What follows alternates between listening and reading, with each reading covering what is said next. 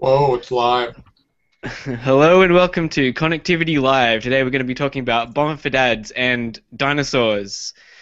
And I am joined by Neal Ronaghan.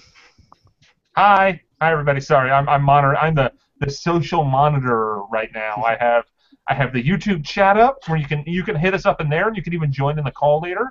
Uh, to do that, you'll have to email connectivity at nintendoworldreport.com and make sure you have a Google account, for that's the only way you can join us. Um, I'm also checking the Twitter, but uh, you don't need to know that.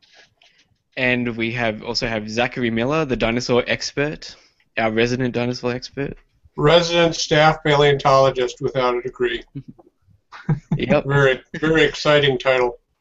Um, armchair um, dinosaur Ar- expert. armchair dinosaur expert, exactly right. And we did have Scott Thompson here, but he doesn't seem to be at his seat. Did is it gone? Scott, Yes. Scott, where are you? Oh, I see a shadow. Neal. Oh, look at that. I'm Here he is. Wait, what other what other things? Can I just pull out all these things out of my, my hat right now? You pay this much. Right? Right? Is that where we're is that where we're going with this? Scott's got his engine cap on. is he? Can he hear us? Scott, are you alive? Blink He was blink, talking to us just before. blink once for yes. Blink blink twice for no. Well, I can see his mouth moving. That's about all we need. This is this is why we record the podcast locally and then edit it. We have, we have, like we have a mascot. I've got a mascot here, so we can admire my dinosaur. Yeah. oh, look uh, at that. Oh, that's pretty. I like that. Uh shit. It's something like that. Scott, Scott, are Let's you just hope well, Scott gets going soon. Okay, he just muted himself. um, I don't think he's played Star Fox Adventures though, so we might be able to just roll with it and eventually. Okay, yeah, come let's just sort of, let's- while, while Scott Don't- um, don't sort of works that. out. There he is. You can hear me? Okay, good. Yeah, Yeah, okay, yeah. okay, cool. That's, That's Scott good. Thompson. Let's uh, let's talk about this shitty game. All right, Nick. Nick, take it away. All right, so- Intro so- Star Fox Adventures. Star Fox Adventures. We all know that it came out in 2002, and it was an N64 game that got shifted over to GameCube, and Star Fox was added. So we don't really need to go too far into the history about how it came about, because Uh, Well, it's I pretty do, pretty I well do known. know a little bit about. I think, I think as it goes, and I think people in Rare might have come out about this recently, um, or at least been more been more forthcoming about it. Is the idea that like they were making Dinosaur Planet, and basically someone from Nintendo was just like, "Hey, you know, what'd be a good idea if you put Fox in in Star Fox." And it was one of those things where, like, I think Nintendo tried to pose it as like, "You can do what you want, but we think you should do this." Like Metroid Prime. when it was basically that like Rare was like, no, we, we kind of want to do our own thing, and Nintendo was like, no, you're putting in Star Fox. Just do it. And you can fun tell. Have fun. You can Yeah. absolutely tell. It feels like a completely different game that Star Fox that, that Fox McCloud was just put into. I mean, the the N64 screenshots back, like when that was being shown, I really liked the look of that game, and I like, was remember pretty those. excited, pretty excited to play it on 64 at the time. But then, like, when it got shifted to Star Fox Adventures, like, it did lose something. It lost like something to it, like Some the originality. Cool. Yeah, and I like. Back in the 64 one, it seemed like Crystal and the Fox character I Saber was were going to Saber, yeah. s- yeah, Saber was going to switch. They were going to have more of like a dual dynamic in the game, so you could like play as one for a while and then switch to the other one Yep. for a while to like do different stuff. Like that sort of just got tossed aside. It seemed way more interesting than what this game turned out to be. Uh, Yeah. Like, I mean, all, all the all the early stuff that I remember hearing about Dinosaur Planet and kind of you know playing through this game and then looking up some of the history. Like I, I, I wish I could have played Dinosaur Planet instead. And I'll bet you that- Rare does too. Well, because then because then it could be the 31st game in a Rare Replay collection on Xbox Oh One. Because yeah. you know they're Rare can't do anything with Star Fox Adventures because that's that's Right. tied up. That is a game owned by Nintendo. And in all honesty, if you think about it, with Star Fox Adventures being the last project that Rare and Nintendo worked on together, uh, not discount. Well, I guess I guess they kind of worked on like Diddy Kong Racing DS a little bit, um, but it could be that Nintendo might have forced them to put in a licensed character so that way they couldn't bring the IP with them whenever they got sold somewhere else. I no, I I, doubt that. I I mean, it, depend, it depends on how long of a tail. Basically, when did Nintendo realize that hey, Rare is something that we're not going to stay with long term? And if that, if, if we ever find out that it's like, oh yeah, there were reports from Nintendo internally that in 2000 that they wanted to get rid of Rare, then that that might make a lot of sense that they kind of forced in a licensed character so that way it would be it would be their game and they would own it. oh. That's that, certainly that what is, they. that is that is just a theory. So. So, um, did you guys? You guys obviously played it back when it came out, then as well. Yeah, I actually did not. For for No. me, I think I borrowed it from a friend of mine, so it was after he played it. Um, Mm. So probably like the end of 2002. It might have been winter break, 2002, 2003. That's when I I had too. I had too many other games going on in that in that time period, and that, that just kind of fell by the wayside. Yeah, because hmm. I I'm try- I'm trying to put myself back in that mindset, and I remember playing. I remember playing the winter stages in the game during winter. So that that would kind of put it at, at like late late 2002, early 2003. Yeah, I don't remember exactly when I got my copy, but I know that I didn't get it straight away because I couldn't afford to buy it. So um, I did play a little bit at, at a friend's house and stuff. But I have finished the game and like basically played like 60% of it on another file. And then this most recent playthrough, I got to like four hours in or something. But um, so do you guys want to just jump in and like share our thoughts on what we think of the game today? It's so mediocre. Like It I'm is a I'm gonna- conglomeration in the year of our Lord 2015. I said this on Twitter. It is a conglomeration of bits and pieces of much better games. like it i think it's a game that that doesn't hold up that well in modern day compared to when it came out in 2002 i think when it came out in 2002 and it's kind of funny i was reading uh, the the planet gamecube slash nintendo World report reviews of the game there's two of them they both gave them an 8 out of 10 um, Which insane. a lot of their complaints are exactly what my issues are with the game. It's just that Mm. their end result was a much higher score than I would probably give this game if I were to review it right now. I And yeah, I I'd think- give it a six. I think some of that, if you put that in context, like Wind Waker wasn't out yet. Like yeah.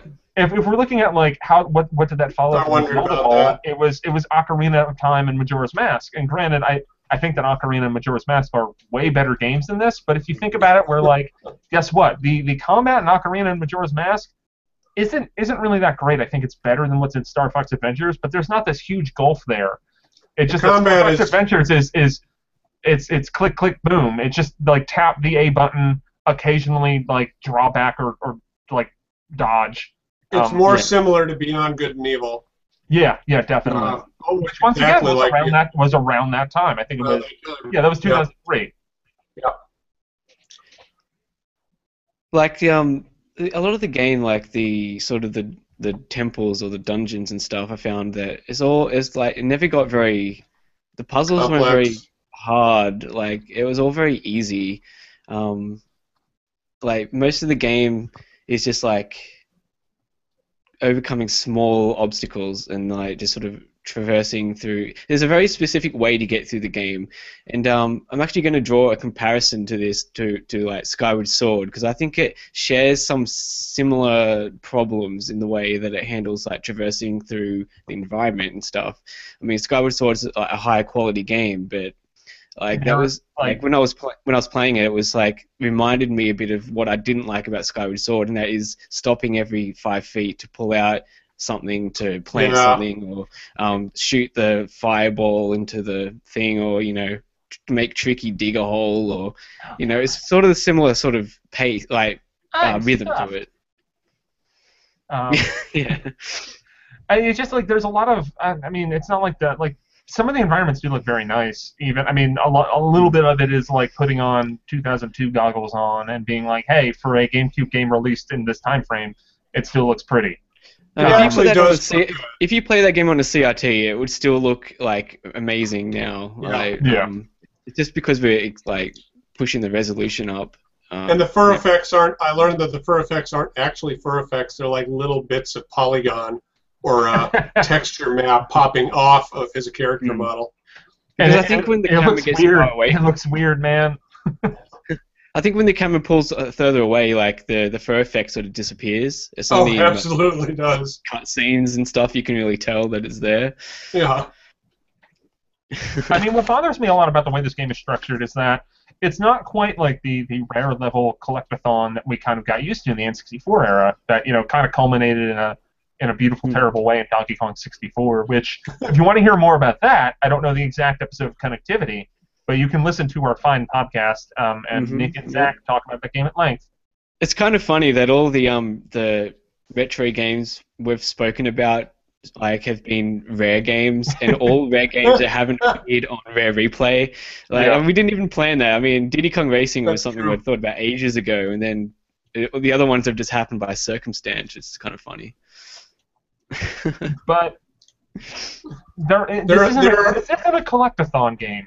But There are a lot of parts that Oh, good. there there's it's just it's a it's a fetch quest game. It feels like it's in Yes. a, like like a point and click adventure. Like I was gonna say adventure game, but I feel like that's non-specific.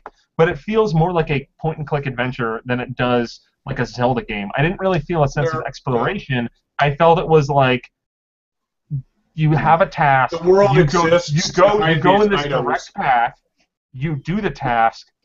You get another task, and then you go to another place, complete Yeah. the task, and that, that's all it is. It's a it's a series of very linear story-based quests that I don't think mm-hmm. I don't think it's bad. Like I think it's a fine game. I don't think it's a great game. I don't think it's a terrible game. It just it's like I said to start off the discussion about it. It's just mediocre. It can definitely be. It's definitely like can be fun, but I think it was like playing it now. I've had like I haven't. I've only played like three or four hours, so maybe if I had pushed through a bit more of it, I would have gotten back into that sort of the mindset of that that sort of era of game design. But I had more fun with the game back in like 2003 or whatever, whenever I Yeah. played it, than I did now. Um, like and because the, most people didn't like you know the, people said bad things about the game in 2002 but like I was sort of like against like I was surprised when I played it I was like uh, you know it's not as bad as everyone's saying but you know it's definitely got some problems but There are entire sections of this game where it's you're not in a dungeon, but you're just kind of running around mm, collecting 15 thingamabobs in order to complete a quest to do something else. It's it's like it's like the my problem with games like this is the world is ending. Now go do my laundry before I'll help you. you know, they're not locked doors. that is kind They're dudes who need you to do shit. I think the game's like I felt this at the time too. I felt the game suffered by not having some sort of like larger o- o- like open area like Hyrule Field. Yes. It was everything was um, contained to like what we're saying this structured pathway through the game, Mhm. and there was no sort of um, area you could just go to sort of hang out and explore. I mean, the biggest area in the game is probably like that Thorntail Hollow area where Yeah. you sort of start off the game. Yeah, and it's Um, it's a the music's really nice. It's a David Wise soundtrack. Yeah, I love- I and love that. that That makes that makes a lot of those kind of boring areas a lot better Mm. because the, the music is really good. Yeah, it's like ooh ooh. It, it feels yeah, it feels like very Yeah, like come me I, I kind of want to say. Spielbergian at points, and I Nope, guess maybe don't say that. Don't fucking say Spielbergian. I mean, not that not that he composes music, but it feels like it could be in a Spielberg movie. Um, I um, I had to laugh every time there was an Arwing segment because you just know they didn't want to do that. yeah, And each, each Arwing segment could- is like could- 30 they control like seconds garbage, long. man. It's basically a load screen. Yeah. I mean, Yeah. like, and- and it looked really nice, and it still looks really nice, but it just like, if you ever wanted to play like a, but I don't know, I think it kind of controls better than Assault. Now that I think about it, having played both the, the both some of Assault recently and the, Yeah. some of the Arwing segments and adventures. well, it feels like playing the N64 game.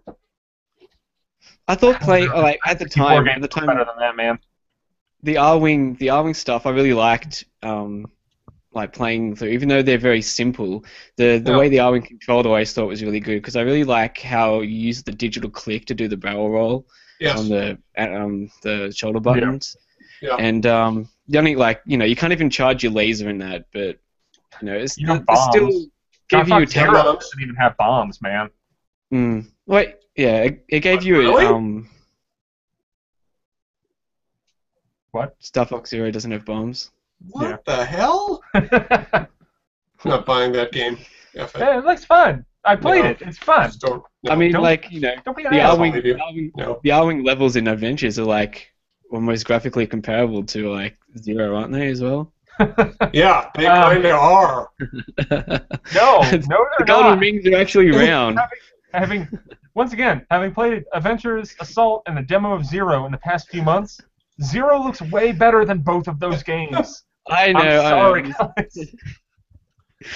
Um, I uh, there are a lot of uh, the thing that's that I didn't like most about this game was the world building. Um, the good guys, the plant eaters, the ankylosaurs, and the horned dinosaurs, they're they're the Earth Walker tribe. Well, they're not on Earth. They don't know what Earth is. So they have So that dirt, though, so you know. Earth could be terrain. just dirt.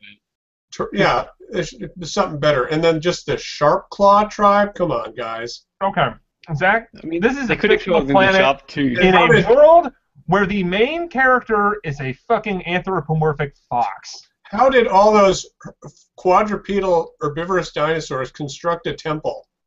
What did they use? You know what? Maybe you can answer that question in the second segment of the show. This is yeah. no. I can't. How accurate- science has no accurate are the answer We're not that. there yet. Did you notice that? Did you notice that uh, uh, General Scales is basically Zant, and Yeah. uh, and Andross is Ganondorf? Am I, am I the only person that kept on seeing Krazoa and was like, they could have just made that Chozo, and I Yeah, wouldn't could know have. the difference. Yep. So we have a question. Oh, man, imagine if it, imagine if it was like a Metroid reference. That means Star Fox Adventures would be in the Metroid universe. Oh god, wouldn't go dude! Like, well. I want Nintendo to do dumb crossovers across the board. Just like, I mean, how how, how much would that piss everyone off? It's like, hey, we're not going to do an F Zero game, but in the next Star Fox game, uh, Cla- uh Fox is gonna fly Team up with over Samus. Mute City. No, like we, I just want to get you know Samus and Prince Tricky uh, doubling like teaming up. That'd be that'd be great. That'd be great fun. All Talk right, so about that, another- that, that Okay, with, so- with a question from the chat from from Pimpa2, uh, Pimp It 000. I don't know how to, to say your name, dude. Um, what are your feelings about Prince Tricky? Bad. I, It's tricky. It's annoying. I think he's my His least voice favorite is part of the game. You know what's funny? I looked at the voice actor for it. It's actually, uh, I think he's working on Yooka-Laylee. It's Kev Bayliss, I'm not shocked by art that. for like Killer. He was, he was an artist at Rare for years. It wasn't know- he the guy that And they just said, We, we he need did a you. We need somebody to Killer do a voice. Can you do a voice? I mean, that's that's like half of the cast of Star Yeah. Adventures, maybe more of it. It's just people who Is the- work there.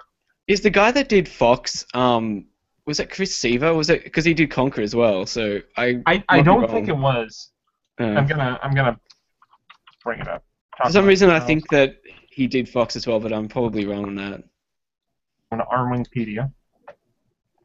But you- Also, uh, But yeah, Just no, I don't like I don't like Prince Tricky. I don't like his effect in the game. I think he's an annoying character, and I think he's I think he's dumb. Is this you talking No, that's that, or from the chat? I don't know if anybody in the chat. don't know, it's, is- it's kind, he's kind of alright. Like he's at least his AI can sort of keep up most of the time. Like Like it could have been even more annoying. Oh, okay, like- Chris, Playing Chris. Seaver voiced Peppy and Slippy. Oh, okay. Oh, uh, by the way, this was great to me. The intro to the game. The whole reason Fox is doing this in the first place is so he can get paid to get the Great Wing fixed, Yeah, or whatever it's called. That's so The Great funny to me. The Great Fox. Yeah. It's like it's not even a Metroid Prime 2 situation where she just crash lands. It's it's. I guess I'll save these guys because I need to get paid. Yeah. Well, it's I mean, like if you think about it, like Fox is just like a fucking horn dog prick in this this game, because his only reason for being there is, I guess they were maybe they were trying to go for like a Han Solo thing, but, like he's just there to do the job. What Um, happened to Falco? He's just gone. Well, they, they, I mean, they explained that before, and I think there's something in like an instruction manual or maybe a comic that came out before Oh, the game's hmm. release. Uh, that he shows up at the end. It's just basically Yeah. that like Falco's. It's basically that like Falco was tired of working with the team, and I think wanted his own glory, and like thought that Fox was getting all the glory or something along those lines. But I do Falco's love that joke. Fox in this game is it's basically like he's only in it for the money, and then Mhm. then he's only in it for Crystal. Yeah, And like it's basically like he's just a creepy dude. Crystal and her coconut bra.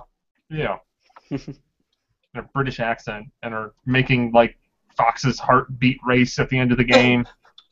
It's so dumb. It's so dumb. bleeding. So, uh, let's see. Do we have any other questions? I just wanted to mention as well, like if you if anyone wants to call in, um, I Oh, think we're just gonna shoot Yeah, an um, email to connectivity. Yeah. Email connectivity at nintendoworldreport.com, and then we'll try to bring you on as long as you have a Google account and a webcam. So if you want to do that, shoot an email. I have my email open, so I should get it, and we can bring you on. Um, what was I going to say? Oh, we have another question. Uh, what would have made the game better if they could only change one thing? To, to rephrase that, if you could change one thing about this game to make it better, what would you do? I would I get wouldn't- rid of. Oh, go ahead, Nick.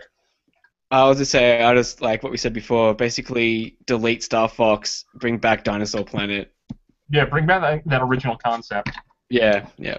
Yeah, I would. I would just sweep all the Zelda stuff under the rug and build up those actual Star Fox segments because those are fun. They're just too short. Just how about take out the Zelda stuff and just make it a Star Fox game? Yeah, yeah. I mean, yeah, kinda. Although John Benge in the chat does have a very good comment. Uh, Fox's intro to the game reminded me of Lone Star's intro to in Spaceballs, which is yes, 100%. And I actually I feel like Rare is the kind of team that like that could have been their inspiration. yeah. I guess maybe the Spaceball parallels kind of go deep. I mean, we could Also- probably we could plot this out more. Peppy rapidly aged between Star Fox 64 and this game. It's meant to be like two years, I think, right? It's only been a couple of years since Star. Fox 64. That's the one thing I hate about um. It's eight the years, I think. I think, Eight I think years? that's Oh. yeah. The one thing I hate about the Star Fox series up until like now is like um how they age the characters. Really wish they never did that. Just keep them the same look the whole time. Yeah. Yeah. Like, it's no point. Well, that's what they're doing with Zero. I mean, Zero. They. I think the comment with that is that it's It's, It's not like- a prequel or a sequel. yeah. So it's a reboot, but they're not calling it a reboot. I think it's basically just that like pretend that Star Fox is just having adventures and there's not any canon, Um, yeah. um, which I'm okay with because. Well, I Star mean, Fox 64 is basically a reboot of Star Fox Yeah. SNES. That's what I mean. Technically, the only games in the the modern, or I guess the, now the old Star Fox canon, it's 64 Adventures, Assault, and then uh, and then the end of it's Command. And Command does kind of have a definitive end. Mm, Man, also got that's like- 15. Command has forgot- 80, 80 definitive endings. I love, I love is how one, there ridiculous is one Command that I think is supposedly like canon, and it's not the one where Fox and Falcon become F Zero pilots, which sucks. I, I love the endings of that game. Like they're just so so ridiculous. It's it's in my opinion, it's the only reason to play that game is the Oh. ending. One hundred percent, and unfortunately now, I well, probably not unfortunately, but you could just watch a YouTube clip with all of them, which I Yeah. recommend you do because they they are just out of this world insane. Um, Yep. But yeah, but I think we're, we're shitting on this game too much because I think it did give us one of the greatest romances in video game history, and that is Crystal and Star Fox. Which is which is Fox and a literal crystal that has a woman inside. Oh my god. I do want to. I mean, I, I played When through. Crystal shows up at the end on the Great Fox, I half expected Fox to get a huge boner. He did. We just didn't see it. is this is this game responsible for like creating furries? I have to think so. Probably. With a the fur the fur, very the good fur back to physics. that. The To, fur to be completely and honest, the- Star Fox Adventures is one human Fox kiss away from being Sonic 2006. It's true. Uh, It's very true. You are not wrong. So, um, so Neal, how far did you get into the game on like playing it this week or whatever? Uh, the end of that, what is it, the Cloud Runner Fortress? Um, so like the second major dungeon, and then oh, okay. and then I kind of clicked through uh, a long play of the game. Some of them beat the game in nine hours, which is, I mean, how I didn't. possible? I kind of forgot how short this game No, is. my my first my first playthrough, I clocked in about 13 hours, so that's Yeah. okay. yeah. Like I forgot kind of how short this game was. It's but, pretty short. Yeah. But I did, I did kind of just poke through and being like, oh yeah, I remember that area to kind of jog my memory Hmm. of playing this game 13 years ago. I do Um, like a lot of the environments in the game. Like a lot of the different environments are, like look cool and they're sort of fun to. too. That's the one thing that I was kind of surprised by is that the puzzles in the dungeons were actually pretty fun. Um, I just I think the combat's terrible. Hmm. I mean, there's like two different kinds of moves you can do with the staff, and that's Yeah. it, right? So And I think that as far as it, it trying to be a Zelda game, I think that the, the power ups that you get are really dumb and kind of perfunctory. Um, hmm. and it's also like now now we'll get into full on spoiler territory here, but like the end of that game goes completely off the rails in just like a gameplay sense. Because you're building up to this point where like well one, I think it's like first it's like you've got to get these four the, the four force temples or whatever, the four Krazoa spirits. Right. And you get all four and you're like, shit man, nothing happened. There's a fifth one. You get the fifth one and you're like, shit man, nothing happened. And then you get the sixth one and you try to find the sixth one and you can't find it. And General Scales drops from the ceiling or, or wherever he comes from and it's just like, yo Fox, you're doomed. I got you now. And then all of a sudden you hear a disembodied voice and it's just like, hey Scales, kill yourself. And then Scales kills himself. And then he's the sixth spirit. The sixth spirit was in Scales all along. It's like, like some- Final Fantasy: The Legend Reborn or whatever that shitty movie was called. It's it's like it's like fucking within. Voldemort with a goddamn like oh yeah Harry's the Horcrux like something like that's what it felt like. Um, and then and then so so then Scales kills himself. You got the Sixth Krazoa spirit. There's no there's no boss there. It's just like all right you win. But then like that disembodied voice, Fox is like I don't know about that man. It sounds very familiar. And then and then like he goes out and like frees Crystal from the crystal, saves her life, and instantly like that means they're gonna do it. She just takes Like, his staff and it is Yeah. like, give me that back. Um, and then and then like a head floats away, and you're like, oh, it's Andross time, bitches. Um, Yeah. and then it's Andross time, bitches. Like, And then it's the N64 final battle again. and then but then it's like there's just all these moments in the ending that just bug me because it's like he's on like this big platform where Crystal's been trapped in the crystal the entire game, which I wonder how they came up with that name and that concept. Um, Right. I was gonna say I want more games where like characters are literally trapped in what they're named after. Like I wish Final Fantasy VII Cloud was just stuck in a cloud and you had to get him out. It's this, guy, it's this guy named Rock. He's been trapped in this rock for years. Good luck. He's an asshole. Um, but so so the Andross head, it's like one of like the Krazoa, like they have like the Krazoa statue thing, and then Yeah. that head floats its away terrible like mouth. it's like Andross. And then so then Crystal starts shooting with the staff, and Fox is like, um, I guess I'll this. leave. and he hops in the Arwing. it's like, we're I guess, like preserving yourself, but like, haven't you imprinted yourself on this woman? Don't you love her? like, so then, so then he goes and he winds up fighting the the Krazoa head that's now turned into like weird mutant Andross. Um, was it explained how and what was the story like? Basically, you powering Andross back up or something? Yeah, was that what the yeah, that's thing was basically about? what happens. Because he It's was like he basically died at the end of '64, like so we thought. Like It's that typical anime uh, plot line where the hero gathers all this shit, and then the bad guy's like, "I knew you'd do it for me. Now I'm back." Hey, well, yeah, Gan- Ganondorf did it first, eh? yeah, he did. You're not correct. Ganondorf did everything first in this game. But yeah, no, it's uh, But how And- how good is the Warpstone guy? The the guy that voices the Warpstone. He's so cool. A lot of the voices are good. It's a rare game.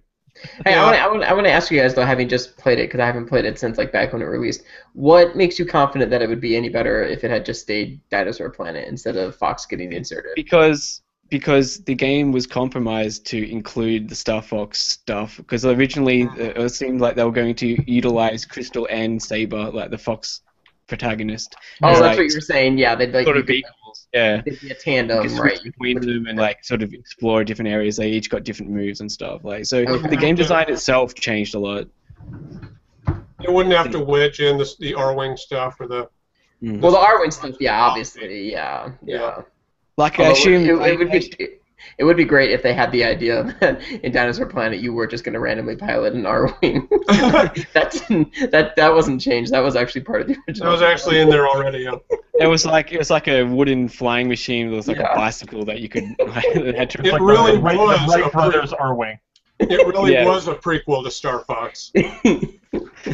But um, like you know, I have to imagine that the the planet would have been like not like broken to pieces in the original sort of idea. So maybe like instead of um instead of gating gating it so heavily by different items and like sort of the g- geographical sort of distance and having like the stuff broken apart like the, the maybe the world originally was going to be more complete and uh, a bit more non-linear in terms of like exploring it um, That would have been know, nice. That's, that's just speculation, but I, I can sort of see that, like the way they uh, ended up doing it with Star Fox to sort of force the Arwing stuff in, or sort of force some of the space, like storyline in as well. Like, Yeah.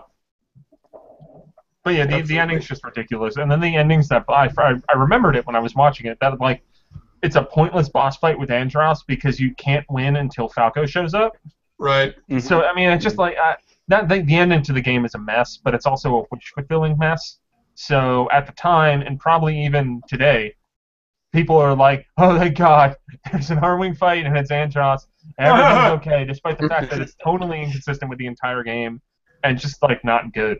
It's just They could- it's just wish fulfillment. They could have easily made the General Scales a proper boss fight as well, though. Um, I like, know, right? Rare, Yeah. Rare, Rare used to do like the double the double boss fight a lot. Like you'd have a real fight, then something else would happen, then you sort of go to the next stage of the fight. Um, for some reason, I guess they just decided, uh, who cares? Let's make it a Nintendo's, not gonna buy us anyway. Fuck it. Mm, After this, we're gone. Yeah.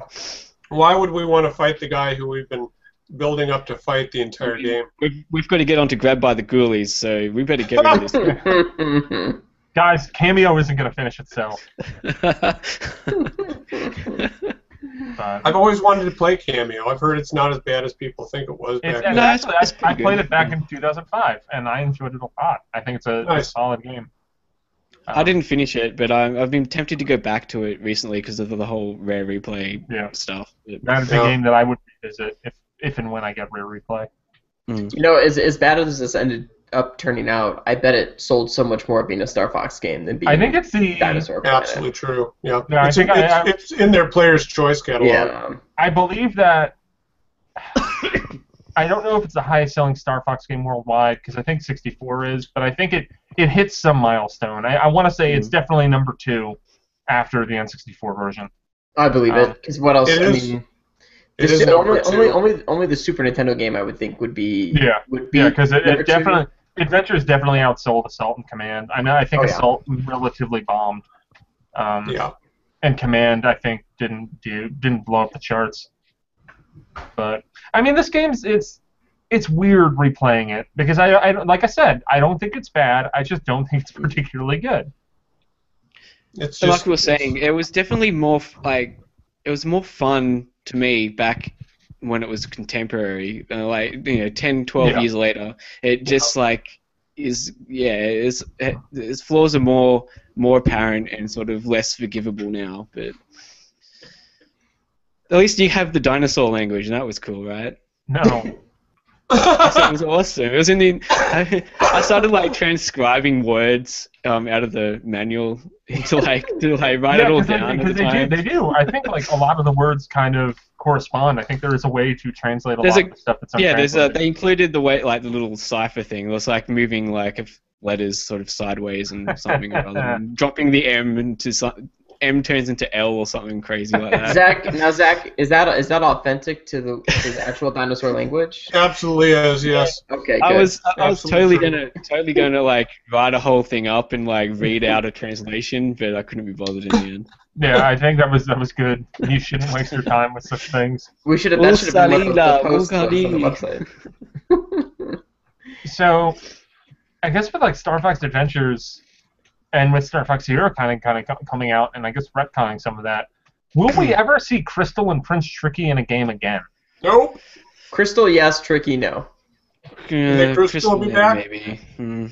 I mean, cause she's a, she's popped up in other things. Like she'll she'll she'll show up. So did I don't know. I'd, Tricky I'd rather shows that- up in Assault, Yeah, that's true. He does. Yeah. Oh, yeah. mm. and he's actually he- he's actually not annoying in Assault. Yeah. You go to you go to his planet, right? In Assault, you Yep. actually go there. Yeah. And Like, um, I, I will still. I don't know if I'll, I'll like die on the cross for, for Star Fox Assault, but I think that game's pretty good.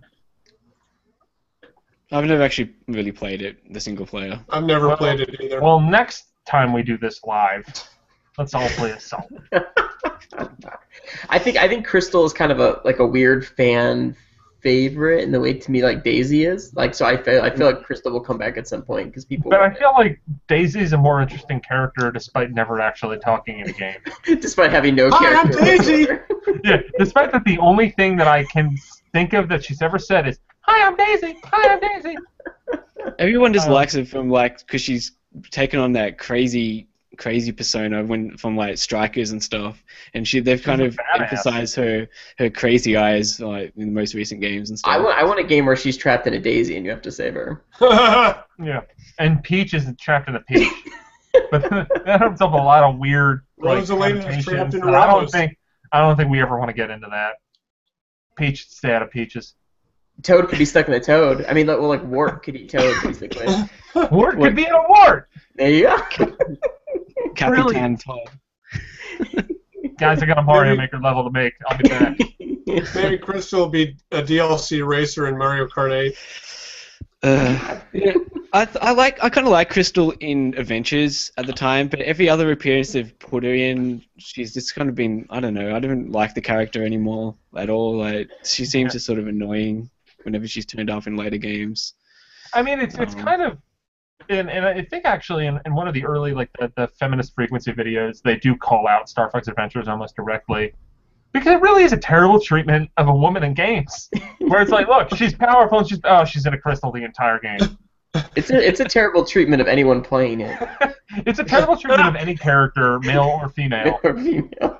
But like, I mean, it's it's it kind of sucks because I think that the character of Krystal kind of starts off somewhat interesting, but then she really is Yeah. just kind of broken down as Mm. like Fox's play toy. Like that's what she becomes, and even even how she's used in Assault and Command, it's her relationship with Fox. I mean, that's what drives a lot of Command. I mean, not that not that the Star Fox story is some kind of holy text, but like Star Fox Command is basically like Krystal gets upset with Fox and like joins Star Wolf. Yeah, that's And, true. and a lot of the endings revolve around like, do Fox and Krystal get back together? That's And like that's, all of that's all yeah. that's her only through line is her relationship with with Fox. Like that's it. Which is too bad because I do I do like the idea of her joining the team because Peppy retires. Like Yeah. that that makes sense and that's cool. But yeah, it's just annoying And that like they're Panther these Caroso's a jilted. creep. Like it's I don't know. It's Yeah, they're like these jilted ex-lovers. Yeah, it's very it's very bizarre. She wants that Wolf D. Yeah, I think we gotta move on.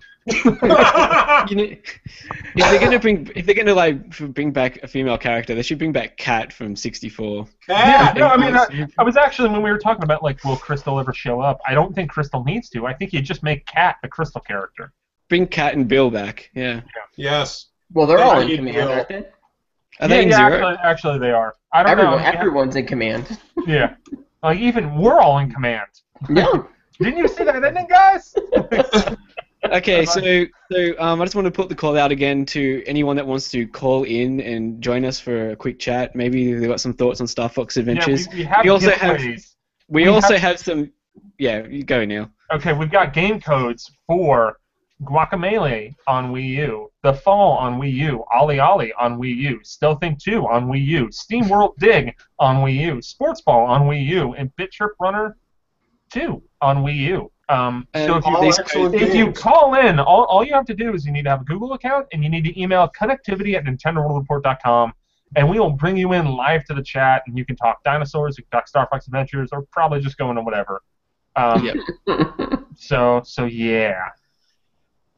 Yeah, that's that's what I got. We can talk um, about we can talk about some Ni no Kuni as well. There you go. I have come so close to it? We grab it? downloading that game so many times. that game is constantly on flash sale on PSN for five dollars, and I always turn it down because I'll never play it through.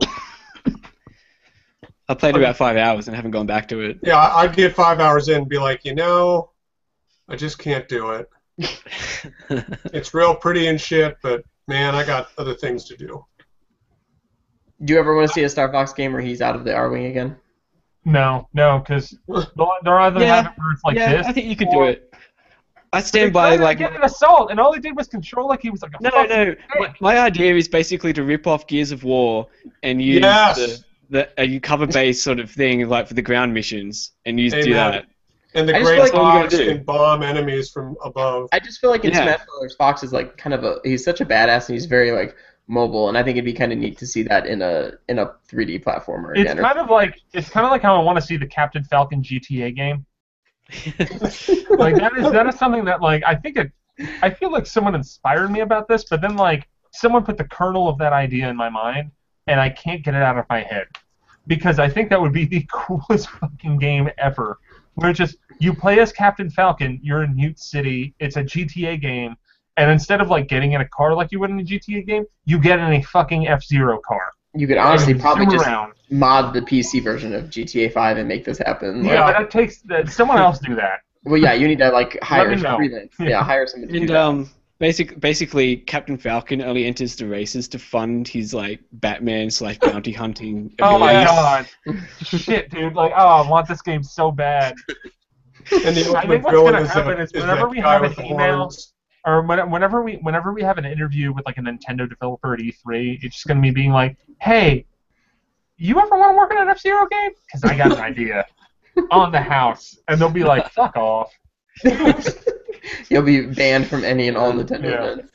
Actually, back back um in like when Double Dash was a thing, like um, one of the city levels, um, I was like, me and my friends used to think, wouldn't it be cool if like there was a Mario GTA style game and you're like in Mushroom City and running around in like Mario Karts and stuff, doing like I don't know what you'd be That'd be doing. great. It'd be a better single player game than what's in eight right now. I'm I'm I'm sorry guys. I'm on my second beer. This shit, I haven't I haven't eaten a lot Mar- today. This is all fun. Mario Kart, Mario well. Kart Paradise. It's just We've yeah. gone off the rails and we're not getting any callers, so maybe we're just gonna have to move on to um, the actual dinosaur talk. We might get some calls there. Yeah, um, I I'm in the I'm in talking in the YouTube chat. If you go there, uh, we've got information of how you can call in. Uh, connectivity at NintendoWorldReport.com. Email that. We'll bring you on. You can win a Wii U download code of a game of your choosing that we have from the list of games that we have that you can choose from. Nailed it. and these codes these codes come from um, a listener slash Twitter fan of NWR. I can't remember who it Uh, was. Mr. Mr. Salatzia. He likes a lot of my Instagram Slots, yeah, posts. that's Yeah, right. he's a good Yeah. guy. He's a good dude. Follows Yeah. Uh, me on Instagram. He sent those codes through to through to us like a couple of months ago when we sort of were saying we're going to do a live show eventually. So thanks. Yes, we didn't. We didn't. We didn't just download all the games. Like we are. we are really doing this. He hearts Yeah, all we- the creepy girly pictures. oh, good. He's a kindred spirit for you. Is that what you're? Yes, good. so Zach, did this? Did Star Fox just make you decide to not be interested in dinosaurs anymore? Like, It is that did. I'm, I'm going into. I'm going to do mammals now. hey hey Zach, I got a question. I got a, got a dinosaur. Prince Tricky. Yeah, go ahead. Like um, why is it that like the sharp tooth and Land Before Time can't speak English like the other ones? I've wrestled with that question myself. That's pretty much entirely what modern like d- scientists and, and archaeologists and everything are focused on, right? Like, isn't that? They could have just had a reasoned debate. hey, hey, Land, Land Before Time's coming out on Blu-ray soon, so uh, if you don't know, that's Is it for real? Yeah, for real. I think it's coming out in America in October sometime. So Maybe they'll maybe they'll put in Hopefully- all the deleted scenes. uh, I don't think so. I think it's just going to be a movie, but hopefully the transfer is better at least. Yeah, and what's I I haven't watched that in a few years, but last time I watched it, it's seriously like a 60-minute movie. It is Yeah, I was incredibly short. surprised at that. Yeah, I bought the DVD a few months ago for like four dollars, and it was like this movie's only an hour long. I thought it was much more epic than that. Yeah. It's it's a movie that my parents say I it, it was my movie when I was little and I watched just on repeat. Mm. It makes a lot of So- sense. Yeah, I can see that. Okay, so uh, Zach, how do you want to kick off the actual dinosaur discussion? Okay, so I'll kick it off. to talk about? I'll kick it off first by uh, with some show and tell Okay. uh, because we're on video and I can do it. So can you see that? Is that a rock? It is a rock. it's a fossil. You can't really see the fine detail there, but yeah, Yeah. Better. yeah, a little bit. Okay. So if you had to guess, what would you think this represents? Uh, T-Rex kidney stone.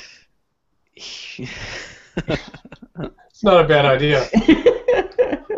So, you guys know, uh, have you ever seen pictures of those big prehistoric armadillos with armor all across their ba- backs and they have a tail club yeah. and uh, they're the size of a Volkswagen bug? Well, Yeah. these are pieces of that armor shell. wow. It didn't have one continuous shell, it had thousands of these little shapes that were all connected together. These from two different kinds of of animals. That's crazy. Yeah, I have I have two from this individual and one from this one. They're called glyptodons, and uh, they're pretty cool. Where'd you get those? Uh, rock shops. Hmm. Yeah, Is that like Uh, that expensive, or is that like? five bucks a pop. Oh, not bad. No, not at all. Um, so I um. I have the thing. I got this from Zach. Oh yeah, the Aquilops skull. Show that shit off. Hmm. So Yeah, what same. Neal is showing off is a think I'm actual holding it the right size. You are actual size 3D print of a Hmm. An ancestor of Triceratops. See? Wah. it's eating me. I'm Ah! Don't first- do that, at first- Fox. at first, at first, Neal, when you picked that up, I was really, Yeah. I was really hoping that was like one of those like wax dinosaurs you make at the museum for like fifty cents. You know? Do you remember those machines? oh, dude, yes, like they have those. the wax mold. They have those all over the the zoo in Milwaukee. Yeah. Yeah, I got them all when I was little. um, okay. Uh, we uh, but but so my focus is is obviously dinosaurs, but I can uh, answer. You know, depending on what your question is, I can answer questions about many groups of prehistoric mammals and and non-dinosaur reptiles, uh, crocodilians, uh, pterosaurs. Kind of an all-around guy. I can't necessarily give you the reference stuff off the top of my head, the, the citations, but you can trust that I'm not bullshitting you with these with my answers. Um. try to. Well, well, for me, Zach, typically what we like this is what we would talk about on the podcast if we did a segment about it. So I have to like I have to ask. Um, the last one we did, I think, was before Jurassic World came out. So I would love to hear your thoughts as a dinosaur expert uh, and how they were represented in Jurassic World. Yeah, poorly. I have a feeling. Um, so, so here's my deal. Here's my deal with Jurassic World. In Jurassic Park, they they were very responsible and they wanted to uh, show dinosaurs as science currently knew them. And the public's understanding of what dinosaurs were in 1993 was decades behind uh, the science community's understanding of what dinosaurs were. Uh, in 1993, you still saw children's books with, you know, uh, Brontosaurus in the swamp, uh, T-Rex upright like Godzilla, um, and and you know things like that, anachronistic dinosaurs. But in Jurassic Park, oh, for real, I'm getting a call right now. No, ignore. How do you ignore? you throw it. Just don't answer the fucking phone, man. Just I'm not going to answer the phone. All right. Anyway, um, so they they were very responsible, and they they single-handedly pulled the public's understanding of what dinosaurs were ahead like 50 years. Um, and I felt the Jurassic World had an opportunity to do the very same thing because, you know, there's feathered dinosaurs now since since about 1995, uh, and you know, our, our understanding of dinosaurs has changed radically since Jurassic Park. And I was hoping Jurassic World would kind of rise to that challenge of once again uh, being kind of the the motivator of, of understanding with dinosaurs, but it was not. Well, and I think the movie was kind of in a, in a tough position because I agree with you about Jurassic Park. Like as much as it was about being an entertainment, an entertaining film, like it was very much true too about like the spectacle. And I think having those like the the special effects that they did, they really wanted to make the dinosaurs as realistic as they could compared to like uh-huh. what what we knew or at least what we thought they appeared to be. But with Jurassic World, I kind of get that like, well, what do you do? I mean, do you like incorporate what we know about dinosaurs today, or do you have to uphold like the legacy of those films and what people expect to see based on these like beloved films? And I think that's a tough position to be in, you know. But it's it's the I mean the the plot contrivance is already built in. They say in the movie they say, well, they say two things. They say our our ability to genetically modify these animals is worlds beyond what we could do back then, Mhm. and uh, we can make com- perfectly accurate dinosaurs, but you know they, they say to the park owner, you want more teeth and you want scary dinosaurs. Right. So, I mean, the impetus to make these animals, you know, realistic is already there. It's built into the plot. So, I don't know why they had to be so slavish to the the original character models. Because they the, the marketing guy in or whoever said it in Jurassic World that line about um, basically they wanted to play into people's expectations. It's basically a meta, you know, it's exactly the same thing as in real life. They wanted That's to play to people's expectations of what right. they right. look like and um, stay consistent with like what they've seen in Jurassic Park and stuff. Yeah, and and you're right. I mean, they even um, have some anachronistic dinosaurs. They have tail-dragging stegosaurs with their uh, with their heads close to the ground, like uh, in freaking Sir Arthur Conan Doyle's The Lost World, 1925. Uh, whereas in The Lost World, the terrible film that came out, you know, in 1997 or whatever, uh, Which is which Yeah. is worse, The Lost World or three? three. I mean, I think that three is more entertaining because that's the one where they just. It's sort of more entertaining, but it's also much more facepalm. It's horrible. Yeah, two is just boring. Yeah, two's just not a fun movie. Well, but you get the Yeah. T Rex in, in like in New York or in wherever In in, California. Francisco, yeah. I, I That's feel like that's Yeah, that's the ultimate reason why Could've been- why Lost World sucks is that that happens and it's still a bad movie.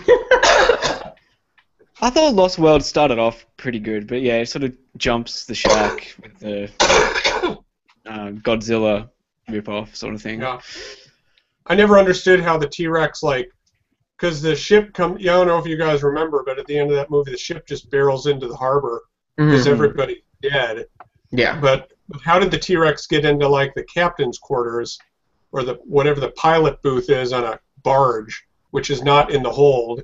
The T Rex was confined to the hold, so I don't know. Things like that bug me, but And then it then it broke out after that, didn't it? it broke out right after it got to the harbor, not on the not you know, on Hmm. the ocean.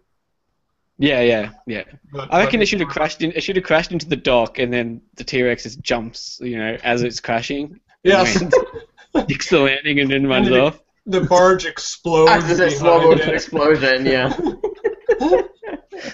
and an American flag waves.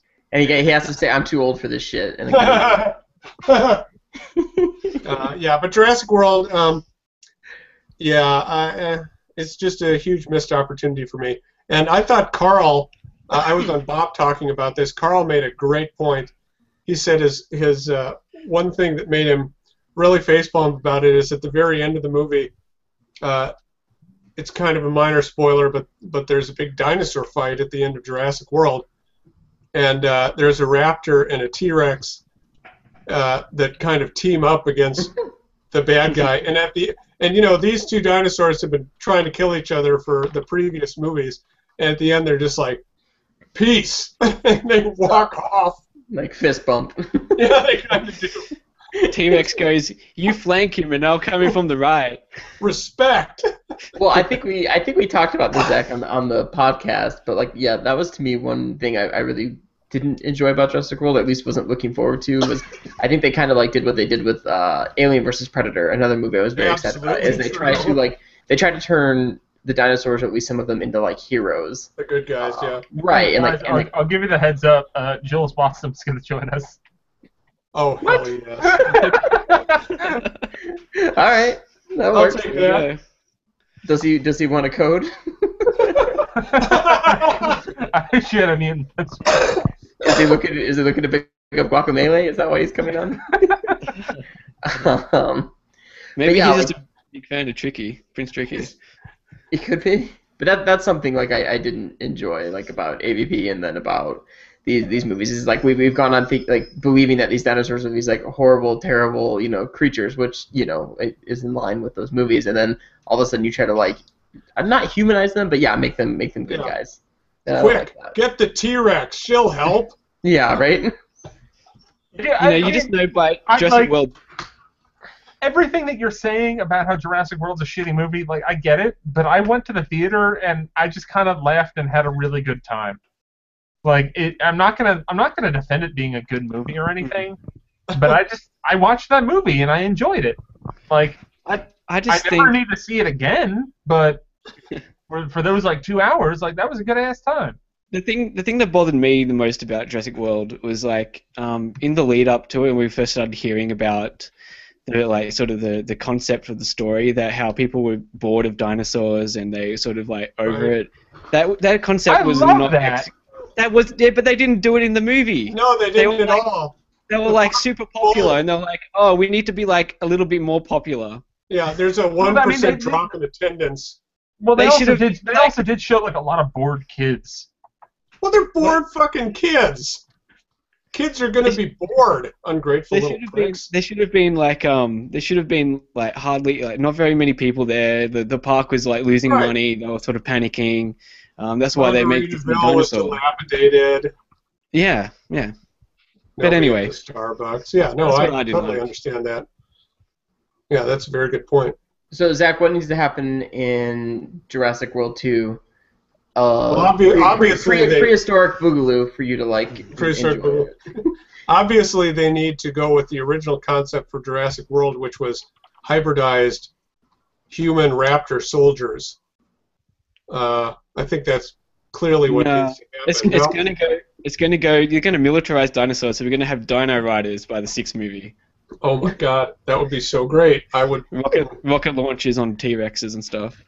They uh, they have hinted that uh, the sequel will involve kind of open source dinosaur creation. So multiple different companies will be creating their own dinosaurs to try and get crowds. They should- uh, They should they should make a um, um Dino um Dino starter and crowdfund dinosaur making. I really, if they if they could just go more meta with the movie, like whatever Mm. the Jurassic Jurassic Universe, whatever they're gonna do Yeah. next. I just wanted to go full on like Planet of the Apes, and I just want the dinosaurs to be intelligent and talking and taking over.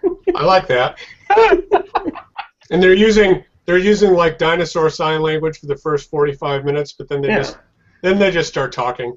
yeah. Yeah. I essentially just No, want them to recreate like the the uh, area from Chrono Trigger with the the reptites.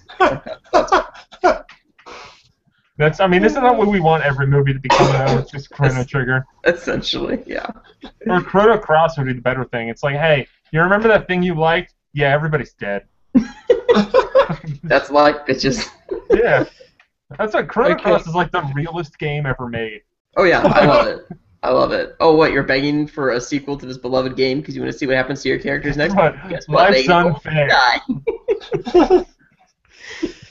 Fantastic. So uh, have we got, have we got Jools on the call? Is that I think I mean I see like his his Google icon, Avatar, yeah. but I don't I don't know if, if he's on or not. That face is actually perfect in his avatar because I feel like that's Yeah. the face he'd be making coming into this conversation. The fuck did I just enter? so so um so getting off the Jurassic World topic? Uh, what other is there any other dinosaur stuff that's been happening recently, Zach? Like in the sort of the research side of things? Uh, there have been two new horned dinosaurs described very recently, which is exciting because I'm writing a book about them. Mhm. Um, there's uh, one called Regaliceratops, which was last month, early last month, I think. It is Hey. Jools is a. here. Oh, hey, look at that! Hey guys. That! Hey! Hey, um, Jools, I don't know if you know everyone here. I think you've met most of us. I mean, I'm Neal. Uh, we also have we also have Nick from Australia. We've got Hello. Scott from Hey, Nick. Chicago and Zach from Hey, Alaska. Scott. Hey Zach. Hey! Hey guys. talk- we talked about Star Fox Adventures earlier, and now we're just talking about dinosaurs. I caught some of the Jurassic uh, uh, subject, so that's pretty cool. Jurassic World and all that kind of stuff. Yeah, yeah. Zach is kind of like, uh, I guess, an amateur dinosaur enthusiast, and he's working on a Absolutely. book. Oh, cool. Yeah. Yeah, I like Jurassic World. So anyway, so don't mind me. I'll catch up. You guys carry on. If you have any questions, feel free to join in. All right. Uh, so the first one uh, is Regaliceratops. It is related to Triceratops, uh, but it has it shares it, it's okay. So how do I describe this without a picture? Um, so there are two there are two branches on the horned dinosaur family tree. One leads to Triceratops. It has long brow horns and a short frill. Uh, and not right. As Triceratops is a bad example. There so there's two branches. One has long brow horns, a short nose horn, and a long frill. Triceratops is an exception with the frill, but Triceratops is on this branch. And then the other branch, you have short-frilled horned dinosaurs that have very short or absent brow horns and a long nose horn. Those are centrosaurines, and these are chasmosaurines. So Regaliceratops is a chasmosaurine that has very short brow horns and a very long nose horn and uh, a fairly decora- decorative frill. So it's like a it's like if Triceratops decided to mimic a centrosaurine. So it's very strange. And that was just discovered? I think it was discovered in 2007, Oh, okay. uh, but it, it was only recently prepared fully and, and described. Ah. Uh, and then the other horned dinosaur is on the centrosaurine side, the, the proper long nose horn side, uh, named Wendyceratops. And it's it's not the most exciting horned dinosaur, uh, but it shows that uh, chasmosaurines and centrosaurines evolved or developed their nose horns independently. The common ancestor did not have a nose horn. So it's just kind of more data to the pool. Awesome. Those those are kind of the most exciting things. The, there was a kind of velociraptor-sized raptor found in China, uh, oh, probably about a month ago now. But it has, it's the largest raptor they found that has a, the full complement of feathers. Huge feathers on the tail, big wing feathers on the arms. Um, so it's it's and that's what's been predicted for almost 20 years. But it's nice to find confirmation of that. It's weird how it makes dinosaurs look less aggressive, you know, in your mind. Thinking of those nice floppy feathers, Yeah. floppy feathers. It's totally Although- different. I mean, imagining a T-Rex with feathers. I don't know if that's the case or not, but Yeah, nobody's quite the, uh, nobody's nobody's quite sure about what T-Rex was doing. The the smaller Tyrannosaurs definitely had feathers, uh, but they were uh, they were feathers that were more like uh, chick fuzz, downy fuzz on a, ch- a baby chicken, right. um, uh, with um, some uh, larger feathers along the arms of the smaller kinds. But nobody's quite sure about T-Rex. At that size, do you overheat if you have feathers? It's like elephants don't have hair Yeah. because they'd overheat. so nobody's quite sure. Nobody's found just a flat slab fossil of a T-Rex yet.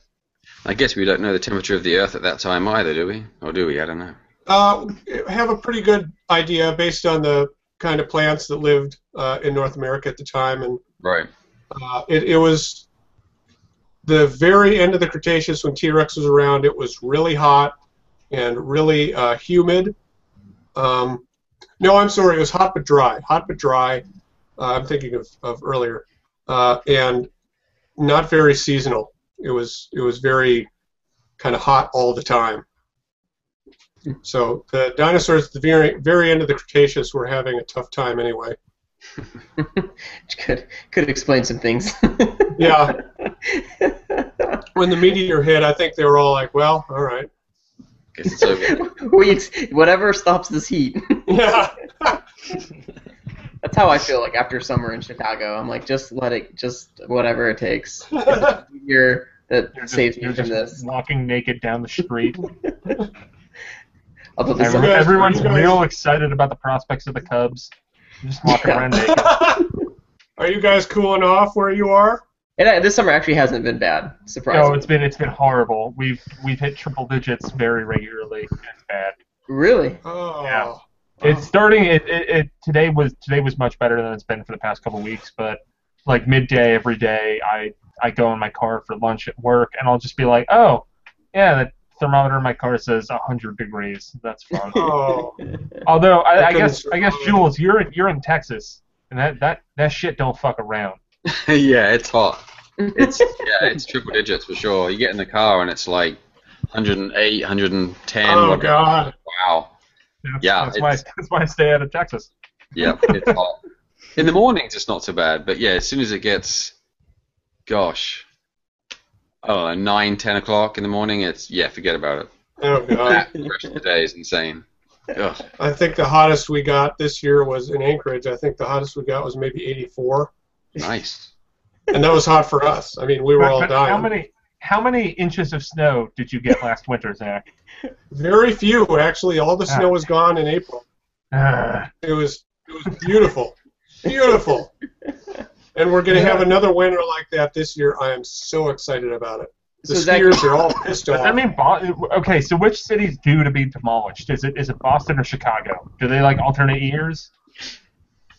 Because wasn't it two Um, years ago when there was like the polar vortex in Chicago, and then last Yeah. year Boston Boston was- had like a billion feet of snow. Right, it snowed nonstop in Boston. Yeah, we had the polar vortex two years ago. Where there was like awesome shots where it basically looked like The Walking Dead, where it was like Lakeshore Drive was just like ten feet of snow, and cars were just like stuck. Like people just had to leave their cars, and like so you just had this oh like empty like yeah just just road along Lake Michigan that was just like blanketed in snow and abandoned cars. It was really like it was really cool to look at, but it was terrible to like live through. Well, it was it was really bad in Boston when for PAX East. this yeah uh, this this past year. winter yeah, Yeah, it snowed nonstop. Uh, Um, so Zach, you mentioned this, but are so is the popular belief then that dinosaurs were killed off by a meteor? Like, is that Yeah, absolutely. Okay. The fun, the, that happened. I mean, there's no question that a gigantic meteor hit the Yucatan, and uh, um, the debris field was actually kicked up towards North America. Uh, so North America got the brunt of it. Um, but yeah, that absolutely happened, and and um, anyone who is in, it's it's weird. It's like at a, at a, certain size animal, all got wiped out, and everybody who survived was kind of a freshwater, uh, freshwater living animal, or a very small animal, or some uh, oceanic animals live. But Hmm. it, it was it wasn't nearly as bad as the the extinction that kind of brought dinosaurs into the fore, which was the Permian Triassic extinction, where 90% of life on Earth went extinct. okay, And so it I took- haven't I haven't really heard a lot of that. Like, so before dinosaurs Three even dinosaurs. yeah, existed, Yeah. there were like well, like what was before dinosaurs? Pokemon. Yes. come on? Absolutely right. No, no, it was yokai. you gotta stay on brand, guys. It was yokai. Oh no. So yeah, before before there were dinosaurs, there were um, uh, very primitive representation. I'm speaking poorly.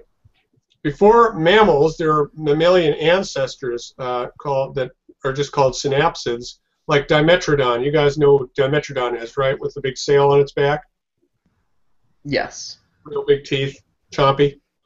Um, so animals like that, those are, are synapsids. There's a huge, huge diversity of synap- non-mammalian synapsids that thrived uh, prior to the Triassic period, uh, prior to dinosaurs coming on the scene. Um, and then there were all sorts of uh, uh, now extinct reptilian groups, and um, uh, just the composition of of the fauna on the land and the ocean were completely different. And then nobody's sure what caused the extinction. Um, that's still being worked out, but uh, 90% of life on Earth died, and it took. Uh, I don't remember how many million years, but it took at least 50 million years for things to start getting back to normal. Yeah. Yeah. So there was, and and I mean, diversity was terrible. As you can imagine, when 90% of life on Earth dies, uh, diversity went in the toilet. But things slowly started adapting. uh, to a new climate and a new Earth. Life finds a way, right, Zach? Life finds a way. Absolutely right. Uh, uh, Jools, I probably should have known this, but uh, I didn't realize you were in Texas. You guys have some damn good dinosaurs in Texas, man. Oh, really? Yeah, you've got one of the largest, one of the largest long-necked dinosaurs ever found.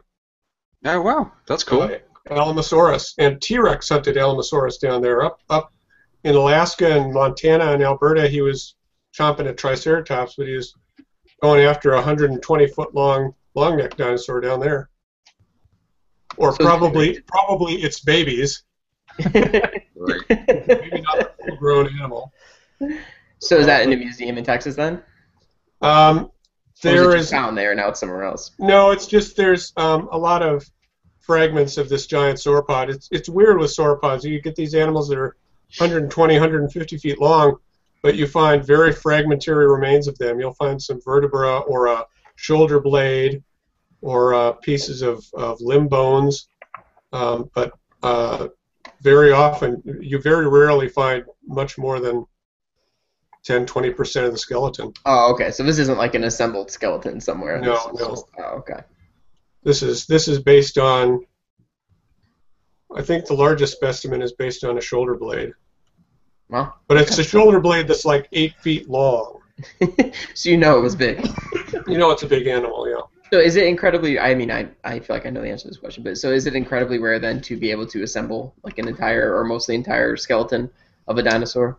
Yes, it is. Okay. Uh, there now in, in China with smaller dinosaurs that are that are uh, can be, you know, flattened uh, at the bottom of a lake and buried under sediment. You do get a lot of complete skeletons, especially out of China, um, where these beautiful feathered animals are coming from. But the larger guys like Triceratops, I don't think anyone's ever found a complete Triceratops skeleton. Uh, nobody's ever found a complete T-Rex skeleton. They've gotten like Sue in the Field Museum where you are.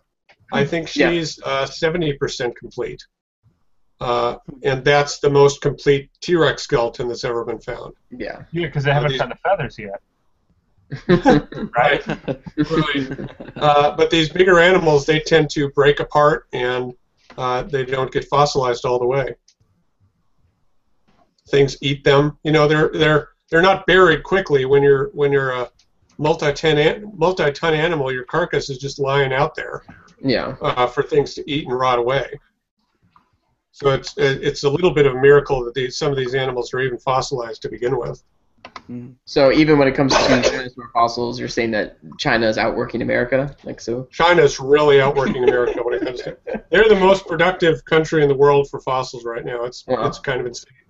Uh, now, for some dinosaurs, like horned dinosaurs especially, you'll get enormous bone beds where, uh, uh, like e- entire herds of horned dinosaurs are buried in a river when they're trying to cross in a flood.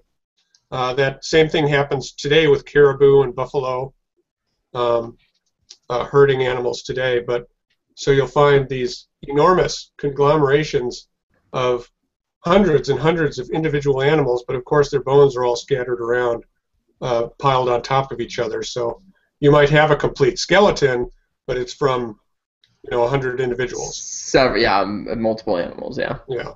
that makes sense. But those are nice because you can usually get a, a full workup of how they grew up. You'll have all different ages represented. Oh yeah, that makes sense. Yeah. That's So- cool. Yeah.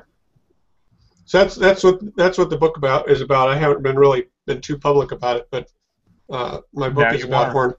Yeah, I am. My book is about horned dinosaurs, and I have to get some proposals out. That's my next step. And I have an illustrator. Illustrator's really good. So you're basically you're, are, are what are you looking for? Like big publishers, boutique publishers, or, or what? Um, I'm sending it out to the publishers who uh, who would be interested in kind of scholarly dinosaur books. Basically, the publishers who are lining my shelf. Hold on. if, You just pull up a book, you're like that guy. if, if they've released a, a book that Zach owns, then that's who he's reaching out to. That makes sense. Yeah. There's a logic there. So you may have covered this earlier. So does it bother you then, Zach, when you watch uh, Jurassic movies that they're completely inaccurate, or are you able to still enjoy it? I was okay with it in 1993 and 1997 because Right. that's where our knowledge was back then. But now, uh, what I was telling these guys is Jurassic World had this wonderful opportunity to update the public on, on how we think dinosaurs look today. Um, and it's even, you know, the conceit is even in the movie. They're always saying, well, we, we can make the dinosaurs better, we just choose not to, or uh, you wanted scarier dinosaurs with more teeth, not more accurate dinosaurs. Um, so I, I understand why they went with the old school dinosaurs. They wanted more continuity between Jurassic Park and Jurassic World, but they they really did have a huge opportunity to educate people about. True, that would have been interesting. I mean, even the Velociraptors, they could have had the same foundation but added the Yeah. featherness to them. That would have yeah, I been mean, you, know, interesting. you could you could have had like over the past 20 years. It's like, oh yeah, Yeah. by the way, like we we found found out this more information about these. Yeah, Yeah, the extra DNA Right. thing we lost last time. Boom, there you Yeah. go, fellas. Yeah, So, um, I mean, Yeah, I mean, true. maybe maybe there's a chance for that in, in sequels or something because the movie Yeah. made so much damn be money. nice. Yeah. it did. Yeah. It's like number five of yeah, all time. like ever. I really Um, enjoyed Jurassic World. I thought it was a lot of fun. Yeah, no, I, It's a I had a good lot of fun with it as well. It was a fun movie. Yeah. Yeah. So that's And I the liked- reason, that's the and I real liked, reason why I uh, brought I liked Jools the on big gut- because I wanted some backup. I like Huh? Jurassic World was. I, I did like the big Godzilla fight at the end. That was pretty fun. Yeah. And the Mosasaur got his. That was pretty great. Yeah, but there was like that unnecessarily brutal death. Um, I know that like, poor uh, assistant. What did she Yeah. do? God. like she was a little inattentive, but like that was that was like a minute too long. And Yeah. I think it took a minute. Like that's, that's how I don't know. I, I didn't. That didn't even register with me as I was watching it. It wasn't until like later when I read about people sort of getting upset online about it. I was like, eh, you know, who, who cares really? it just didn't really bother me that much. I mean, they should have just gone like all out with it, where the Pteranodon first stabs her through the heart, and then pulls its beak out and grabs her and flapping away with her. Well, they could have. They could have like um. You know, mitigated it a bit by showing other people, like just other randoms, getting Also like, getting more, carried off. more, yeah. more, dis- Yeah. more destroyed. I mean, you could see it in the background, but they never really like focused in on it. They sort of just used her as the example, like Yeah. that they were trying to get across. But um, they could have probably cut between a couple of different people, maybe. But, And that's one thing I'll throw in here. Um, uh, those pteranodons probably weighed the same or less than that woman did. So it, it bugged me that they were Mm. carrying her away. yeah. Uh, but what are you going to do? And there's so there's so many other cool pterosaurs they could have used. Like they just had this mutated, weird-looking Dimorphodon, uh, and then they had Pteranodon, which was already in Jurassic Park three. I mean, let's see some some of the weirdos out there. But no, they they went totally conservative. There's some freaky pterosaurs, man. well, I hope I hope they have somewhere You written know what? down like Hold on on a a- second. Just talk about whiteboard. yourself for two seconds. So, so Jools, as someone who has has, has, has worked, I guess, kind of a little bit You okay, with, Nick? with Yeah, Turok you lost a Dinosaur lung there. Hunter. yeah. Sorry, I'm sorry. But, but Jools, Jools, as someone who's kind of worked adjacent to people who worked on Turok games, how do you Oh, feel yeah. about that? Oh baby, Huh? What do I feel it's about what? happening. It's actually about, about, happening. about dinosaurs and video games. Yeah, the uh, sorry, I didn't catch what you said. How do I feel about the enhancement, remastered versions they're doing, or? Or no, I mean just Turok in general and, and dinosaurs and video games.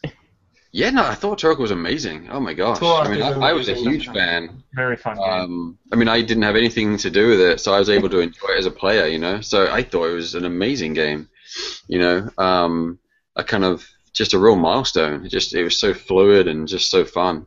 Um, but no, yeah, it works great. I, I love the epic sense of the Velociraptors and the T Rex and all that stuff, and the big whatever thing with the guy on the back riding along, whatever the hell it was. It was really really cool. It was really neat. I loved it. Yeah, I thought it was a great combination of stuff. And I thought that execution, Turok 1 and Turok 2, was a great mixture of that, but with arcadey kind of fun, boiled down, simple gameplay. I thought it was awesome. There. They could have used him. Oh, that's cool. It's Quetzalcoatlus. It's as big as a giraffe. oh wow. That is cool. That would have Yeah. made more sense. Yeah, that would have been cooler.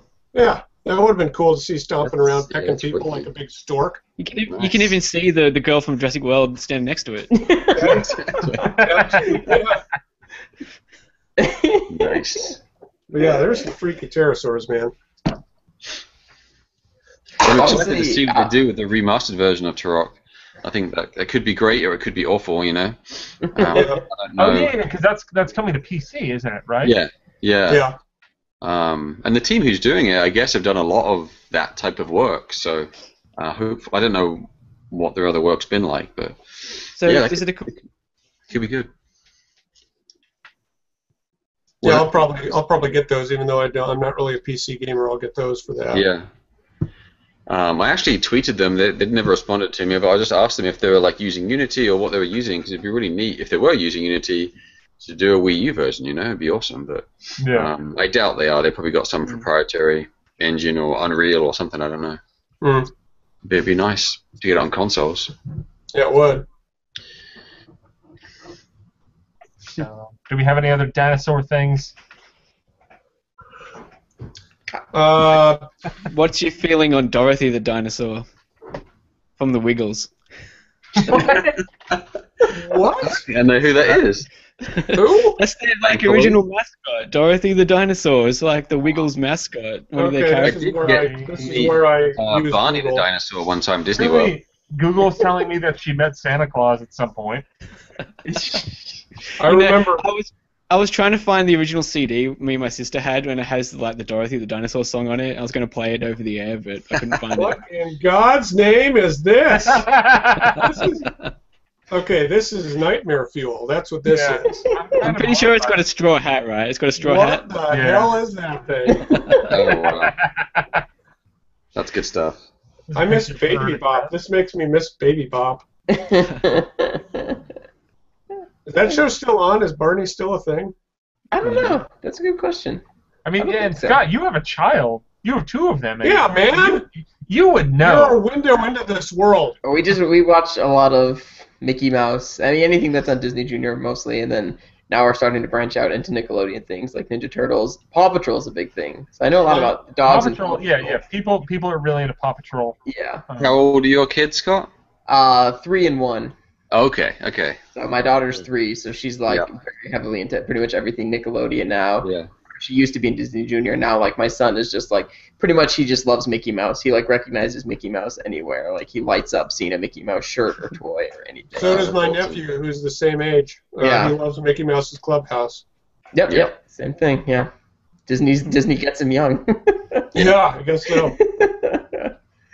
so yeah, That's Yeah. Awesome. well, that's crazy. Is, uh, the Wiggles are from Australia, right? Is that why you know so much more about them than us, Nick? Or are yeah, they, they, they started they started here in Australia in what I thought. like 1991 or something. Um, They definitely crossed You know, over. like- Like, I know of the Wiggles, but not yeah, I enough to think know I think that they've like made it sort of like made a friend, made it sort of like a worldwide thing, like signed Yeah, up. The name people. is something I've heard of.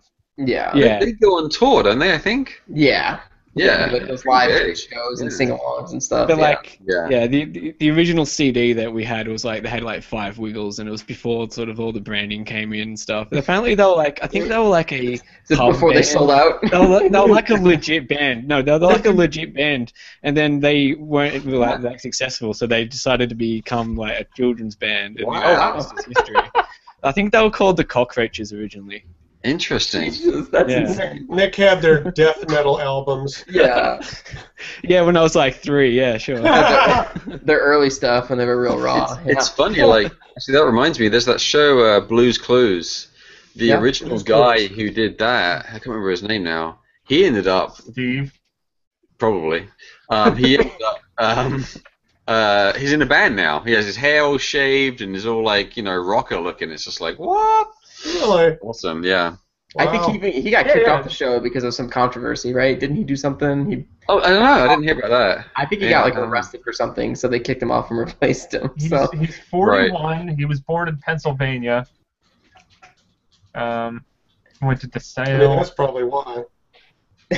The original one had a little bit more of an edge to him for sure than, than the replacement. The replacement was Yeah. very treacly sweet. Nice guy, but very He- treacle. He The left to original guy had a little his, bit more of a darkness to him, and he could enjoy it. You know, he left to pursue his music he, he career. had to. Oh, he left of his own accord, huh? To Yeah. pursue music. Wow. Okay. Blues Blues Clues was originally a lot more like um, uh, the dog on Simpsons, uh, on Itchy and Scratchy. Yeah, I'm gonna have to listen to this dude's music. Be like, what what happened to the guy from Blue's Clues? He made a bunch of music. It's probably a VH1 behind the music about. Steve Burns and the Struggle. That's the name of his group. Wow. That's awesome. Nice. I'm, Huh. definitely- I'm going to look this up on Spotify after we're done. Good stuff. There's actually the other kids show that was actually really go- good. It was called, I think, the Upside Down Show or Inside Out Show or something. It was just two guys. They were really clever. But if no one's heard of it, I'll just stop it there because you won't able to relate and then it won't go anywhere. I do. Um, I mean, uh, Yo Gabba Gabba is always fun. Yeah, nice that is see. interesting. Nice, nice to see like the Aquabats go and make a, a kids show that then has all of these Yeah. bands that I listened to when I was younger. There's some great guests on that show as Yeah. well. It's just awesome. Um, they're Jack Black and just the, they do their own Really? and stuff. It's good stuff. I'm trying to get I'm trying to get my nephew into SpongeBob, but I think it might be a little too complicated for a one-year-old. Oh yeah. I love, for I love SpongeBob. Yeah. It's so good. It's so funny. SpongeBob is great. It's interesting, like both SpongeBob and um, Phineas and Ferb. Like you watch the first episode, and like Phineas and SpongeBob were kind of mean, kind of Hmm. just they weren't very Yeah. likable. They were just kind of mean brat They're little kids. jerks. And now over time they've become lovable, awesome, can't do anything wrong characters, which is really Right. interesting. You know, Huh. it's uh, it's it's nice. I mean, it was definitely the right the right direction to go in. It's just fascinating to see that they started off as just jerks. You know, it's kind of interesting. I guess Like, you could episode say one of Phineas is like what? So weird. you kind of say the same thing about like Mickey Mouse. Like back in the, the early days when Mickey Mouse was that new, he was like a really kind of a jerk character. Mis- yeah, Like, he mischievous. kill, Yeah, kill people and do all sorts of awful stuff. Yeah. yeah. That sort of went away when uh, Disney became uh, child friendly, I guess, more child friendly. Yeah, now he just has his House of Mouse or whatever his his active show is. His clubhouse. His Clubhouse. Was it- there was there was totally a show called Mickey Mouse's House of Mouse or something along those lines. I think there was, yeah, but Mickey Mouse's clubhouse. That's where it's at Uh, now. that's, Is that like a Mickey jam. Mouse parody of House of M? no more Pluto. So, so we've kind of moved into the, the end part of the show where we're just talking about random stuff. So, if No. anyone wants to call in with a random question about anything they want, um, now's the time to do it. Yeah. Within reason. Within reason. Don't Within go too crazy. Otherwise, Neal will boot you out of the call. Yes, this is sure. I have the power. I can boot you out right now, Nick. I'm just hoping this turns into Love Line. Oh, yes. That's what I want. If you have any relationship questions, we'll totally take them. Just email connectivity at nintendoworldreport.com. nice. You know, like, yeah, one of my favorite shows as a kid was Fraggle Rock, so that was a good Mm. show. Oh yeah, Mhm. Fraggle Rock's good. Yeah, I was great. I love the little doozers or dozers or whatever they're called, the little green guys. They're awesome. Yeah. so cool. I didn't realize that Fraggle Rock was originally on HBO, Yeah, which is and now which is where Sesame Sesame Street, Street yeah. is moving to. Yeah. which is I mean great for Sesame Street because that'll that kind of keep it alive. Yeah. It's definitely weird, but that, I mean the shows are still going to PBS just just a little after a little time. I was gonna say everyone was like Nine freaking out about that, but like the the news story literally says like they just are going to premiere there and then they'll eventually come. To Yeah. That's not like what kid's gonna really know that? Like that's not a big Yep. Mm. fine to me. Plus everything now has like HBO Go or HBO streaming, so like Yeah. it's not a big deal. They'll finally be able to have like the uncensored uh, Exactly. nudity and, and uh, curse Finally cut words. And, loose. The, There- the, Yeah. the, ori- the original Yeah. artistic vision uh, that was intended with Sesame Street. they can they can go back to uh, Big Bird's friend really being a figment of his imagination, a drug-induced haze. Um, while we're talking about kid shows, can we talk about how great the new Ninja Turtle show is? Yeah, I need to, I, st- I still need to watch more of that. I've only Oh, seen with bits you, and pieces of the first season. It's so I've good. only watched season one. I've just, yeah, got to get back into that. It's because Hulu only has like the five most recent episodes, and I just fell off of it a little bit, and then got totally off track. and Hulu's about three weeks behind new episodes coming out. So like I just watched the most recent. I guess it's not the most recent episode. Uh, and and I was tweeting on it, and Scott says, "Oh yeah, I watched that three weeks ago." which is appropriate because it was about time travel. The, the Yeah. episode, was, the episode was literally called Turtles in Time. Which is Oh, that's fantastic. wonderful. That's a that's a wonderful thing. yeah. Hey, yeah, and, and Doctor Who's coming back soon, so that's great. Yeah, time travel again. Yeah. All right, bye guys. Yeah, the new Turtle show, I will like, I will champion it. Like anyone who liked Turtles growing up, and, and like in any form, like whether it was a cartoon it show or the movies or comics. everything. Yeah, it literally does. Like it, it's it's fantastic. The voice of Mondo Gecko is the original Michelangelo from the first movie. Yeah. Yeah, they're, they're pulling from wonderful. everything. Uh, I'm I'm going to regret asking this, but it's only because I have a sister-in-law and a friend who are really into it. What do you guys think of the newest guy playing Doctor Who? He's good. Whoa. Capaldi's pretty good. Yeah. Yeah. Um, the- he definitely has to like grow on you, and like this is Yeah. a departure from the last couple Doctors who were like boyishly good looking and charming. He's definitely sort of like I'd almost say he's almost kind of like an anti-hero. Like he's very he's kind of like dark, and he's very much like kind of like doesn't really give a crap about helping people.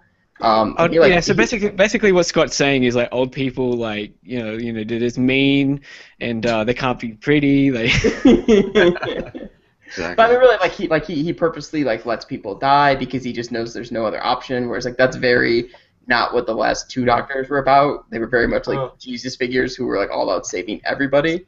Um, so it's it's a departure, and I think there's people who have gotten into the show specifically because they just love these last two doctors. And so if that's the case, like this is it's a very stark change. Um, Although- it yeah. it definitely got better. although this- into the role. This um coming season, they're gonna. I think he's gonna be far more likable. Um, season eight, the, like the previous season, they purposely made him sort of unlikable and grumpy, and um, just to sort of like, you know, A change of pace. so- soften him up over time. And I think this season, Mm-hmm. now that Clara and him have sort of um, gotten over their issues, because the whole thing last season was sort of the tension between uh, Clara's life within the TARDIS and Clara's life uh, as a teacher and with a boyfriend and everything, and sort of trying to juggle um, like all that sort of at once. And the both the Doctor and um, the her boyfriend was sort of like at odds. Both wanting her to be with them, sort of thing. Like not like in a sort of like with the doctor, it's not like a sexual way or anything, but like Right. sort of just like as a friend and a companion.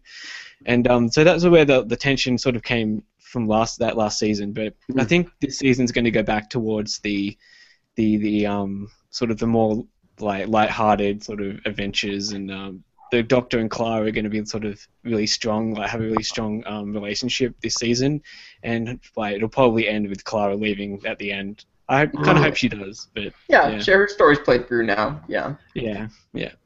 So. I'm surprised. Episode one was really odd of the new, well, I guess the last season, new season, whatever you want to call it. The first one of the new Doctor. I actually only start, started watching it a little while ago, so I think I'm only three episodes in. Mm. But uh, the first episode was odd. It was very confusing. It was a very strange first episode, you know, because it had the T Rex. Saying, well, that's a nice, nice synchronicity there. well, if you look at just then, see that? He's in it for like two seconds and like dies. Yeah, it's like, Oh. and, and he's just really dry the whole time. Yeah. And it was a very confusing episode because Well, I really loved the begin the first episode of I guess the Last Doctor when you know in the house and stuff and she's a Yeah. kid. Was it the last one? yeah. It was so cinematic and so yes. beautiful in a way. It was just so well done. It was like wow, this is holy shit. I mean, this was such an upgrade for the Doctor Who, you know, shows. Like, whoa, high budget and camera pans, and they got cranes. You can tell like a lot of stuff going on. It's like, oh, that's awesome. And this feels like it's gone back in budget in a way where it's a, little- it's a little bit more campy and a bit more kind of like, ew, yeah, it's not quite as cinematic. It's kind of Actually, I- weird. The, Da- Maybe it um, the Dalek episode. The the Dalek season. episode was the second episode, right? Have you watched the Dalek one yet? That was the second one, wasn't it? Yeah, Or the second Where- episode, yeah. inside That the was Daleks, pretty yeah. stylish. There's some pretty stylish episodes in series eight, Yeah. but um, the Matt Smith stuff they purposely made it that more cinematic uh, and basically the Doctor as a fairy tale yeah. um, style stylistically. really interesting. Yeah. Yeah. It's a diff- totally different take, and I really loved that. Actually, it was really nice. And I liked Mm-hmm. um, Tennant as well. He was a good doctor. That was I really. still he was like I still like Eccleston a lot. That's probably Yeah, my Eccleston was good, of yeah. the new Doctors. Which one? Sorry. Eccleston, the guy before Tennant. When The, the, the latest new one, basically the the first reboot. Yep. Yeah, Yeah. that was cool. Leather Yeah, him jacket. too. Yeah. Yeah. Yeah, it was really cool. Because that was kind of more traditional. It was kind of campy, kind of low budget. Like, yeah, this is fun. This is cool. Yeah. But it was imaginative and, and fun. Yeah. And there, and there was like that darkness to the Eccleston Doctor as well that I really Uh-huh. liked. And I'm not I'm not a huge Doctor Who guy, but I did I did kind of go my way and then watch Mhm. watch a mess of the Eccleston and Tennant and Matt Smith episodes, and I kind of came away from that just preferring the Eccleston like kind of campiness of the Eccleston stuff a lot more than the Yep. the polish of the later day stuff. Well, Yeah. Eccl- the Eccleston Doctor kind of reminds me of Capaldi in that, yeah, he, he's not like 100% likable. Like, I think there's things he, Yeah. he does Mm. that, as Mhm. like a, a viewer of the show, that kind of like challenge your like view and opinion of the Doctor. Whereas to me, like Tennant and Smith Yeah. were totally like just meant to be crowd favorites. Like they, I don't know that they ever did anything controversial. True. Yeah. True, true. Uh, I don't know. I guess Tennant always comes across as likable even when he's doing stuff that's questionable. Well, maybe Yeah, he's like, not I, I've seen him be straight up villains in things, and he's still awesome. But um, Eccleston was like, I think overall he was like more likable, um, like just straight off the bat than Capaldi is. Capaldi is much more like it is a bit harder to like him at first, like yeah. sort of a wake up call. Like it, he's um his portrayal is like much more cathartic and sort of you got to really sort of get used to it, I guess. Well, that's Now this, but this is a question of the writing, right? I mean, he must—he's a good actor, but he's being written. His character's being Oh, of written course. in a way that Yeah, yeah, he's yeah, Yeah. yeah, Yeah. He's, he's meant to be. This. I mean, even like, I mean, I you're supposed to feel this way because even Clara like doesn't know if she likes him at first, you know, and like Oh. she he she keeps, you know, having this trouble where she's like thinking this isn't my doctor, like this isn't the doctor I've known, and that's like Okay, so so that's another question I have about Doctor Who, just the basic mythology of Doctor Who. sure. I like I like that, I like uh, I love it like us asking you dinosaur questions was about the same like as you Yeah, asking same us. Doctor Who questions. We're, So- we're reeling you in. Uh, no, okay. When the Doctor dies and and regenerates, yes. is it just a a brand new individual? There's like nothing left of the old guy in terms of personality or memories or anything. It's just a new dude, like No. like Star Child with Jeff Bridges. No, mem- mem- memories memories Yeah. are there. Um, although sometimes it takes a little while to like sort of access those memories. It was his transition phase, isn't it? Right. Um, but no, but in terms of like characteristics and like personality traits, like those can those can definitely change and do change Okay. every time. Okay. I mean, it was Yeah, nice in another- episode one of the latest one where he was like, his accent was like English, then Scottish. Yes. and, Yeah. And he was Oh, kind of really? joking around with that, and it He was was like trying to figure out what he is. Yeah. Oh, And even the like you that's referenced you referenced the first Matt Smith episode, um, which was the Doctor before this most recent one, and like a big shtick in the beginning is is him trying to figure out what food he likes because he just doesn't know because he's a Yeah. whole new person with a whole new taste. So Yeah. he's like going through this little girl's kitchen and like ransacking it and just like trying everything until finally he finds like Yeah. what food he likes. it's really Which neat. is fish fingers and custard. Yeah, it's like fish sticks and yogurt basically, or what? Yeah, I mean it's yeah, it's crazy. so yeah, but it, it's really neat. I think we have I another think- guest. I think weirdly I like. Is that Hi, Daan Daan. guy. Daan. Daan. Yes. Yeah, we we've gone. Uh, I, I'd like to think is at this you, point man? we've gone completely off the rails with this. Um, I hope you're Well, enjoying it. I know I'm having a good time. So. Is it like Is that five in the morning for you, Daan? Yeah. It's like it's like four forty in the morning. Yeah. Oh, okay. That's oh okay. jeez. I- It's I- I just- connectivity I channeling 103. yeah, I just got out of a high just playing Disney Infinity 3.0. So how is how is Disney Infinity 3.0? I'm very very excited to try the Star Wars stuff. well, I've been. Here's the funny part. For the majority of it, I've been just been playing with the toy box stuff because it's ten times better than the previous two games. Oh, you uh, you guys keep going. I think I have to let the new dog out. Hold on. Yeah, But that's all right. what- So what they do in the toy box mode to make it better? So I like they do, do the whole opening thing like the last two games where they just give you a quick overview of like the play sets and how they play. Um, like the like the very magical intro that they did the first time. Then they do it for the third game like all over again. It feels really good. Um, but then they like to throw you into a hub where every section has this little guide person who guides you through a separate part of like the Disney Infinity experience, like combat, uh, the collectibles, the vehicles, that sort of stuff. So they have separated sections with separated stuff for you to do in every section of the of the Toy Box Hub. Cool. Yeah, no, cool. I'm excited uh, to kind of dive into that because I, I feel like Disney Infinity has kind of had flaws, but it has a lot of potential. Yeah, Um, and it seems like they're kind of getting closer to realizing that potential. I think this is the closest to me liking like the Toy Box stuff. Like it is way more logical how they set it up this way. Yeah. Um, but I've been playing also a little bit of tr- Twilight of the Republic. yeah, the one, the, Yeah. one that's in the bundle. The, the, Yeah. like, episode one through three, Star Wars. and I and I've been, I've been really liking that. Like it's really combat focused, but it's understandable, quick to use, but fun combat. And like the push and pull force powers are just really fun to toy around with. Just pulling enemies, just slice them in half. It's really fun. yeah, I'm actually really excited about this. I got 2.0 actually just recently on, on like crazy sale on that Amazon Day, Amazon Prime Day or whatever, and um, I do really enjoy it. And like my daughter's now starting to get into Star Wars, so like this is like the perfect. Yeah, time that's what I'm excited. out. I'm excited to play Disney Infinity 3.0 with my niece. Yep. Um, she wants to be a Jedi horse trainer when she grows up, and it's the greatest thing ever. Awesome. like I've been, I, I've played a bit more of Inside Out, like recently at Gamescom, and I'm more excited to play that as well because it's more of a platforming experience. So I'm kind of excited to find out what's hmm. there. Yeah, I, but- I love the I love the variation that they're doing with the playsets now. yeah. Very cool, yeah. And in fact, I was gonna say every like screenshot or video I've seen of the Inside Out one, it almost looks like a 2D like platformer too, or like maybe it kind of pulls like the Super Mario 3D World where it kind of shifts between 3D and 2D, like based on where you are. There are separated 2D and 3D levels, it seems. Um, like the 3D levels seem to use more like the Disney Infinity stable. So every of these characters have their own separate ability, which is kind of cool. They don't really have attacks; they just have a separate ability that makes them stand out across those levels. Um, and the 2D stuff is a bit more straightforward in that regard. It's cool. Yeah, I look forward to checking that out too.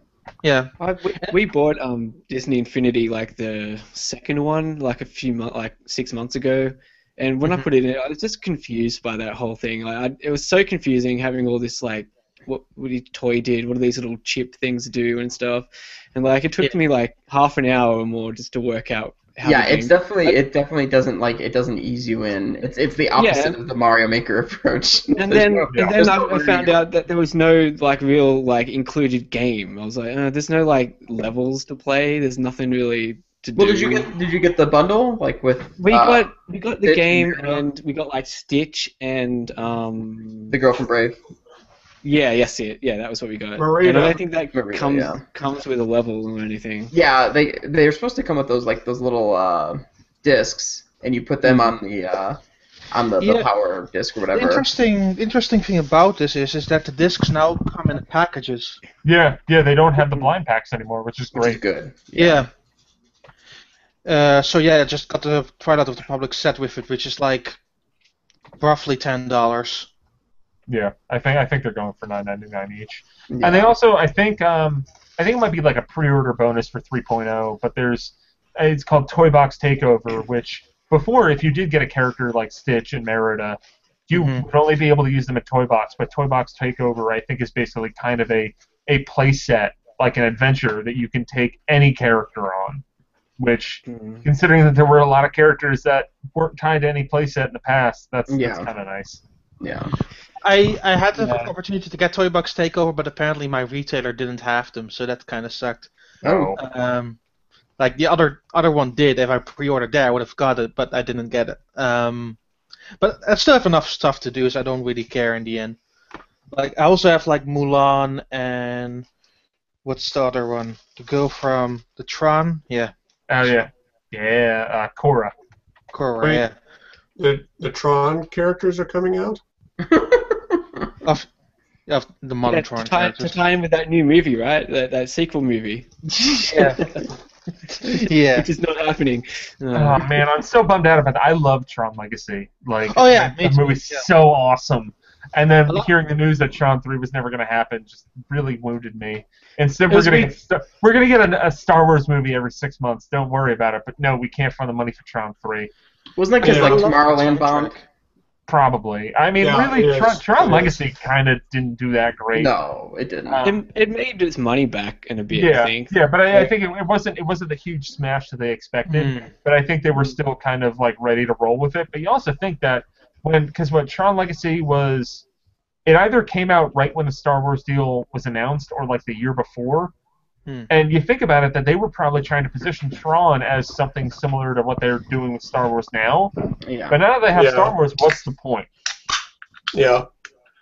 The only uh, they have Star Wars. What can possibly compete with that? Only the Marvel movies, Yeah, and and Disney also which owns that, they too. also own. Yeah. Yeah. So they're all Yeah. just going to be sleeping on beds of money. I, Yeah. I want a, um, a Jar Jar Binks standalone movie, which is like a buddy cop comedy with like uh, some dude. That Him was and gonna- Watto.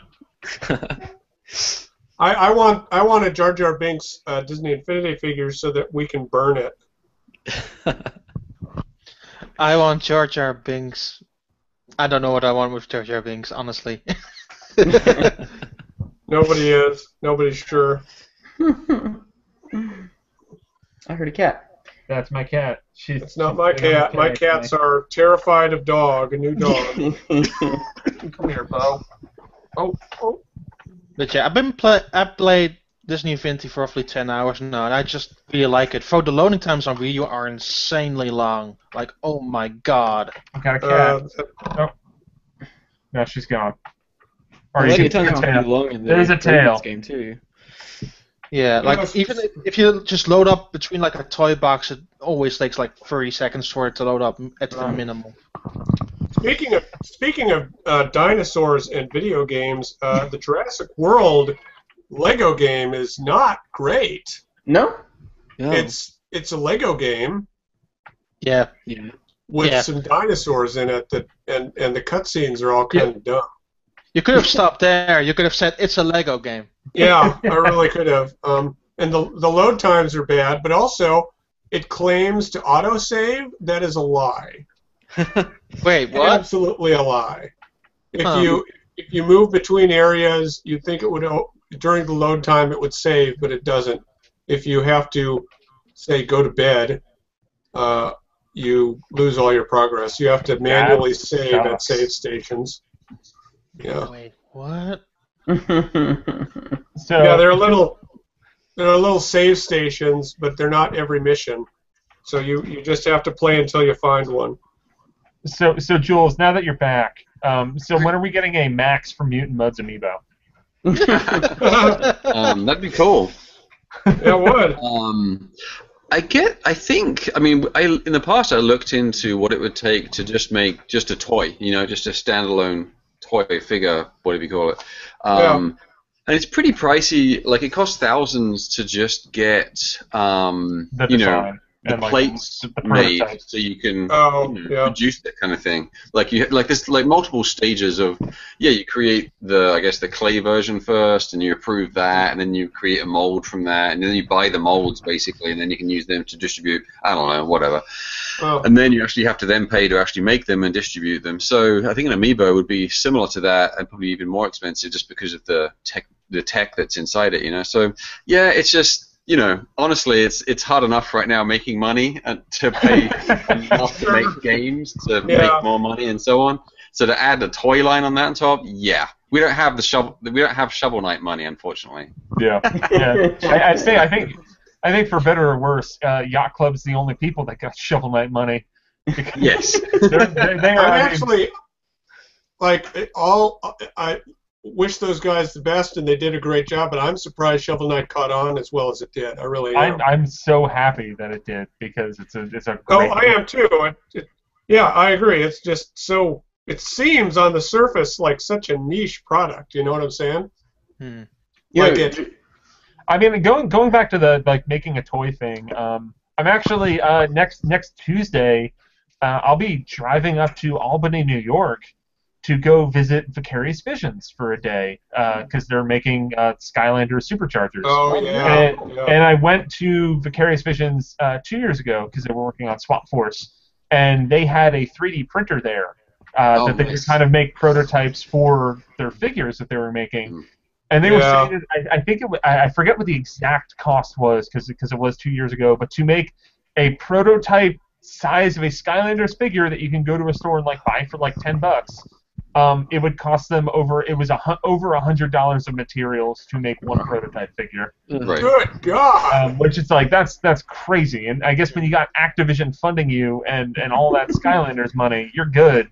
Yeah. But like that's a lot of money, and they Yeah. they had only recently gotten the 3D printer, so before then they would have to use local companies that had 3D printers, so that makes the cost even extra higher. cost on top of it. Yeah. Mhm. You know, so that Ju- makes that, that makes me feel a little bad about not giving the UA engineering department any money for those Aquilops skulls, Neal. you know, They uh, offer- It's They offered cool. to do it for It's so free. cool. Yeah, look at that. Anyone who hasn't seen that yet, that's a, a horn dinosaur skull, Actual size. actual size.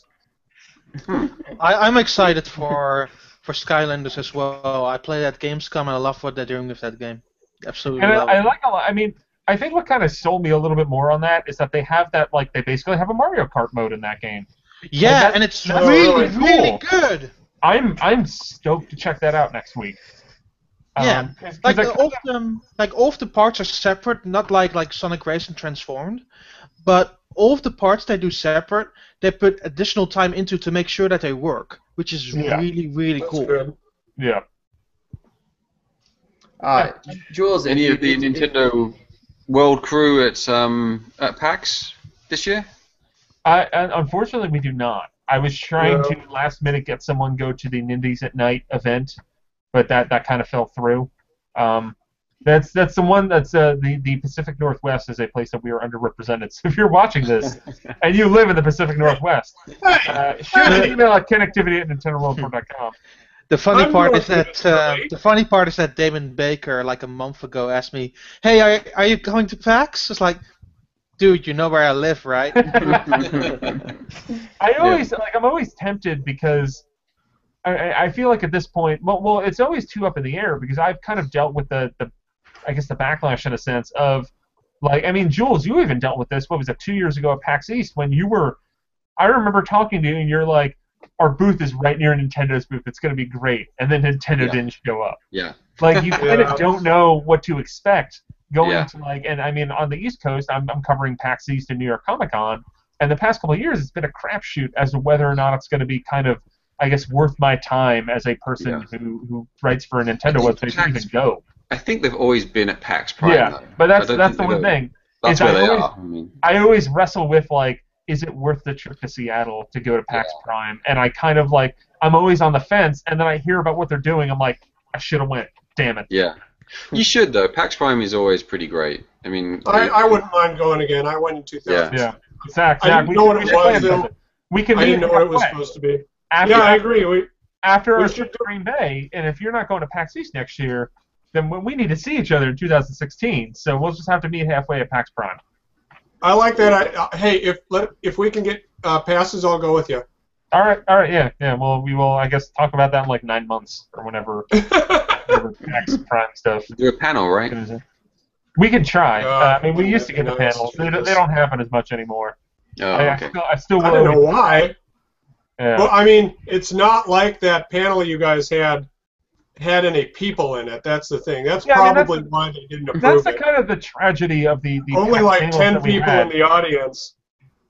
Well, no, that, yeah, that's kind of the tragedy of the, the PAX East panels is that so for the first four years of PAX East, uh, um, for, for people who aren't familiar uh, with Nintendo World Report, we have our, our, our main flagship podcast. It's not connectivity, Radio Free Nintendo. They they were they had panels at the first four PAX Easts, and probably I think maybe at the most they might have had like hundred people in the crowd at one of them. The first one they were up against the keynote, there was like thirty people. It was still really fun. It was a great time. And then the third and fourth years, the PAX East uh, connectivity at a panel in which we hosted Jeopardy, and then we did Who Wants to Be a Nintendo Nintendoware, which you might have heard on the podcast. If if you're, I mean, if you're on YouTube, then you probably haven't heard the podcast. Maybe I don't know. um, go listen to the podcast. But if you go back to some back episodes, uh, we used to do a lot of Jeopardy and Who Wants to Be a Nintendo Heir uh, segments. And um, while we're talking And about the sort of things quickly, um, there might be a new quiz show coming towards Ooh. connectivity sometime. I've got a plan. I'm going to send an email out later, but uh, I'm going to have to talk to Zach about that too. Awesome. Right, right. I haven't forgotten. I've just been But, busy. but the tragedy is that okay, so Jeopardy when we did that in what was that? That was 2013. Um, we, we had like 40 people show up, but then for Who Wants to Be a Nintendo Wear the next year, we had like 400, 500 people show up to that Yeah, panel, wow. and we've never had one since. Wow. Every- Yeah. I've, I've sent it in every year, and it's never gotten approved. I know. A- after after we did that one, we were like, man, we're set. Like we're gonna be doing these every Yeah. year. Like Yeah. it's gonna keep Uh, it's never happened. We did do the Renegade one in, in 2000, 2000, or I guess I don't I don't know what, what year it was. right. Where we just did it like in Yeah. a hallway Yeah, in, somewhere. in 2014, yeah, we just did it in a hallway, and that, that was still a fun time. and, and I still like going to PAX East. PAX East is fun. It is. It is. Yeah. I like it. I just, I just will always be bitter because after that really popular Nintendo era, I said I'm going next year. I bought my ticket. And then I bought my $800 ticket to come here from Alaska, and you didn't get the panel. I tried, man. I tried. I know it's not Out your fault. control. Out of my control. We're not going to let Zach in. fault. We're not going to let Zach in. It's Give him probably a your panel. Fault. All right, guys. Well, it is it is kind of late here, and I, I'm Yeah, going, I mean, to, I'm yeah, going to gotta I'm going get to bid some- adieu now. I am going to go down to Sydney now and watch the Attack on Titan live action movie. Oh, what, what time is it by you, Nick? Uh, it's 1 p.m. on Saturday. Okay, all right, That's all That's right. Not. I'm not sure what I'm gonna do. It's like 5 a.m. in the morning now. Just go to bed, You dude. go to bed. Coffee, the answer is Dumb. coffee, Daan. going, going, going to bed. What's that for? I mean, if we wait an hour, Civilized we thing can- to we do. Join the join the Splatfest. Well, I, well, I have to Splatfest tomorrow, so Ah, okay. Um, which is the most stupid thing ever. Thanks, Europe. I assume you guys have different uh, choices up in Europe than we do down here. Yeah, we have to choose between singing and dancing. Thank Oh, you that's- very much. That's less good than Autobots Decepticons. Less good is put mildly. yeah, that's like an understatement of the year. Da- you know, dan- dancing's going to win, probably. Dancing's going to win. Da- no, no, sing for life, man. Sing for life. well, all right. All right, yeah. I Uh, guess I guess is, is that going to do it for this this connectivity live? I suppose it's uh, sort of just we haven't got any calls, so unless someone calls if I wants to call in the next two seconds, uh, it's Yeah. probably over. Before, before, Yeah. before we close up, I want to say this on the air. Screw Devil's Third. Fuck that game. yep. Yep. Yeah, I'm not, I'm not. I will never play that game. That's that's what I'm Good. gonna say right now. I Very will likely good. never play that game. I don't think it will ever be worth my time. Um, I hope you guys. Uh, the, the, uh, we've had we've had a consistent like uh, I guess like ten viewers throughout all this. So, so thanks for watching, guys. Um, it's been it's been a lot of fun. Uh, I hope I hope this finds a second life uh, when we have this go up on the YouTube page. Let us know what you think. Send us questions, comments, whatever to connectivity at NintendoWorldReport.com. you know, like We um, kind 'cause of it's, hope to do more of these. It's- Uh, the- I have gonna fun. But um, this dinosaur one was meant to be a um, it was a stretch, a reward for the um Right. child- last year's Child's Play telethon. So um, I hope that um, you know, if there was someone, some people really wanting to jump in on this or listen to it, that they did. Um, because yeah, that was something that we promised last year. Yep. Yeah, we might be. I mean, we're we will for 100%. We are doing something for Zombie U in October. Mhm. Um, and then after that, there we've Oh, got maybe some I'll ideas. turn that game on. After that, we've got some ideas. Maybe maybe something with Mario Sunshine. Maybe something with Chrono Trigger. Who knows? Um, but yeah, like let us know your feedback because I mean we, we do do this because we enjoy it, but we also do it for, for viewers and listeners and readers like you. So thank you. And just We're in hop- terms of we're like, hoping just to uh, release uh, Dementium in October on the 3DS. Oh, Hopefully baby! We I could we could jump talk about here Dementium and- too. Yeah, we can do some of that maybe at some point. Yeah, in October. just have a horror month. Yeah. yeah. Dude, all I'm right, so all right. excited. What, what we got I- here, Jools? I love Where's- those games, Jools. where's- those where's- Dimension where's games are so Mutant? friggin' good. Thanks, Where's Zach. that Super Yeah. Challenge, man? The uh, 3DS version is really coming together awesome. Greg uh, and Bob, who are working on it, they're doing awesome. It's looking great. The chest wall looks all wet and juicy and high res. It's great. Oh, baby. Mutant Mudds Super Challenge, man. Yeah, that's nearly done too. yeah. Here, here's a funny story. Here for a funny story. Demo shit up. I was playing like the 3DS demo at Gamescom, and when I was playing it at Mix, I was terrible. If you You really were. You were Yeah. very. Yeah, Yeah. I, uh, I it was, was embarrassing, really, really. I was embarrassed for you. Yeah, yeah, I, yeah. I totally agree. But I'm not gonna. I'm not even gonna lie. I totally agree. So I played at Gamescom, and I was almost at my last life, and I finished the level, and I screamed it out, and all the people were, were like, "What the fuck is wrong with you?" That is awesome, man. Oh, that's Yeah. great. Yeah. That's good stuff. Yeah, I'm excited to want to throw my 3DS across the room. See what's gonna happen with that game. Yeah, Uh, it's yeah. definitely gonna happen. Um, yeah. yeah. Cool. All right. Well, that's Oh awesome. my gosh! You know what I can do now? Now that we're ending the show, What? I can go download Runbow. There you go. Then we can we can play Yeah. online then. We can play Download online. Let, let, let me know let me know when you download it, Zach. I will go online. And anybody I'm gonna listening, download it right now. I, I will join. I will join too. I will All right. join. Nice. Even though it's like five in the morning. Who cares? He's up. Yeah. One All last, one last, one last thing uh, about connectivity as well. Um, me and Zach at least are going to be aiming to do a like another retro chat about um, Castlevania. I was hoping to get that out before the show, but um, it never, it just didn't happen. So that will be alright. sort of coming up over the next hopefully few shows Tell- or whatever. Tell him which Castle- game it is. 'cause it's a good one. Castlevania Dawn of Sorrow, right? Zach? Yeah. Yeah. Yeah. Mm. So The we're probably game's gonna so nice they made it twice. Probably going to try and pull in uh, at least a couple of other people into that discussion, so there's more than just me and Zach, because I I'm not the hugest Castlevania fan, so Mhm. um, I've never played it We're- before, really. We're so. not. We're not all perfect. We're not all perfect. So yeah, I just wanted to put that out there. So um, that you can All look right. forward to that if you like Castlevania. All right, close this out, Nick. Since you since you are the host of con- of connectivity, and I'm just merely the guy who can stop the All right. broadcast at any So, time. so my dinosaur will say goodbye. Bye bye. He's gonna wave goodbye now. Bye, everybody. Bye. Uh, thank All you, right, Jools and. Daan, for joining us. at the Thanks, last guys. Uh, thank you, everybody. Bye. Bye.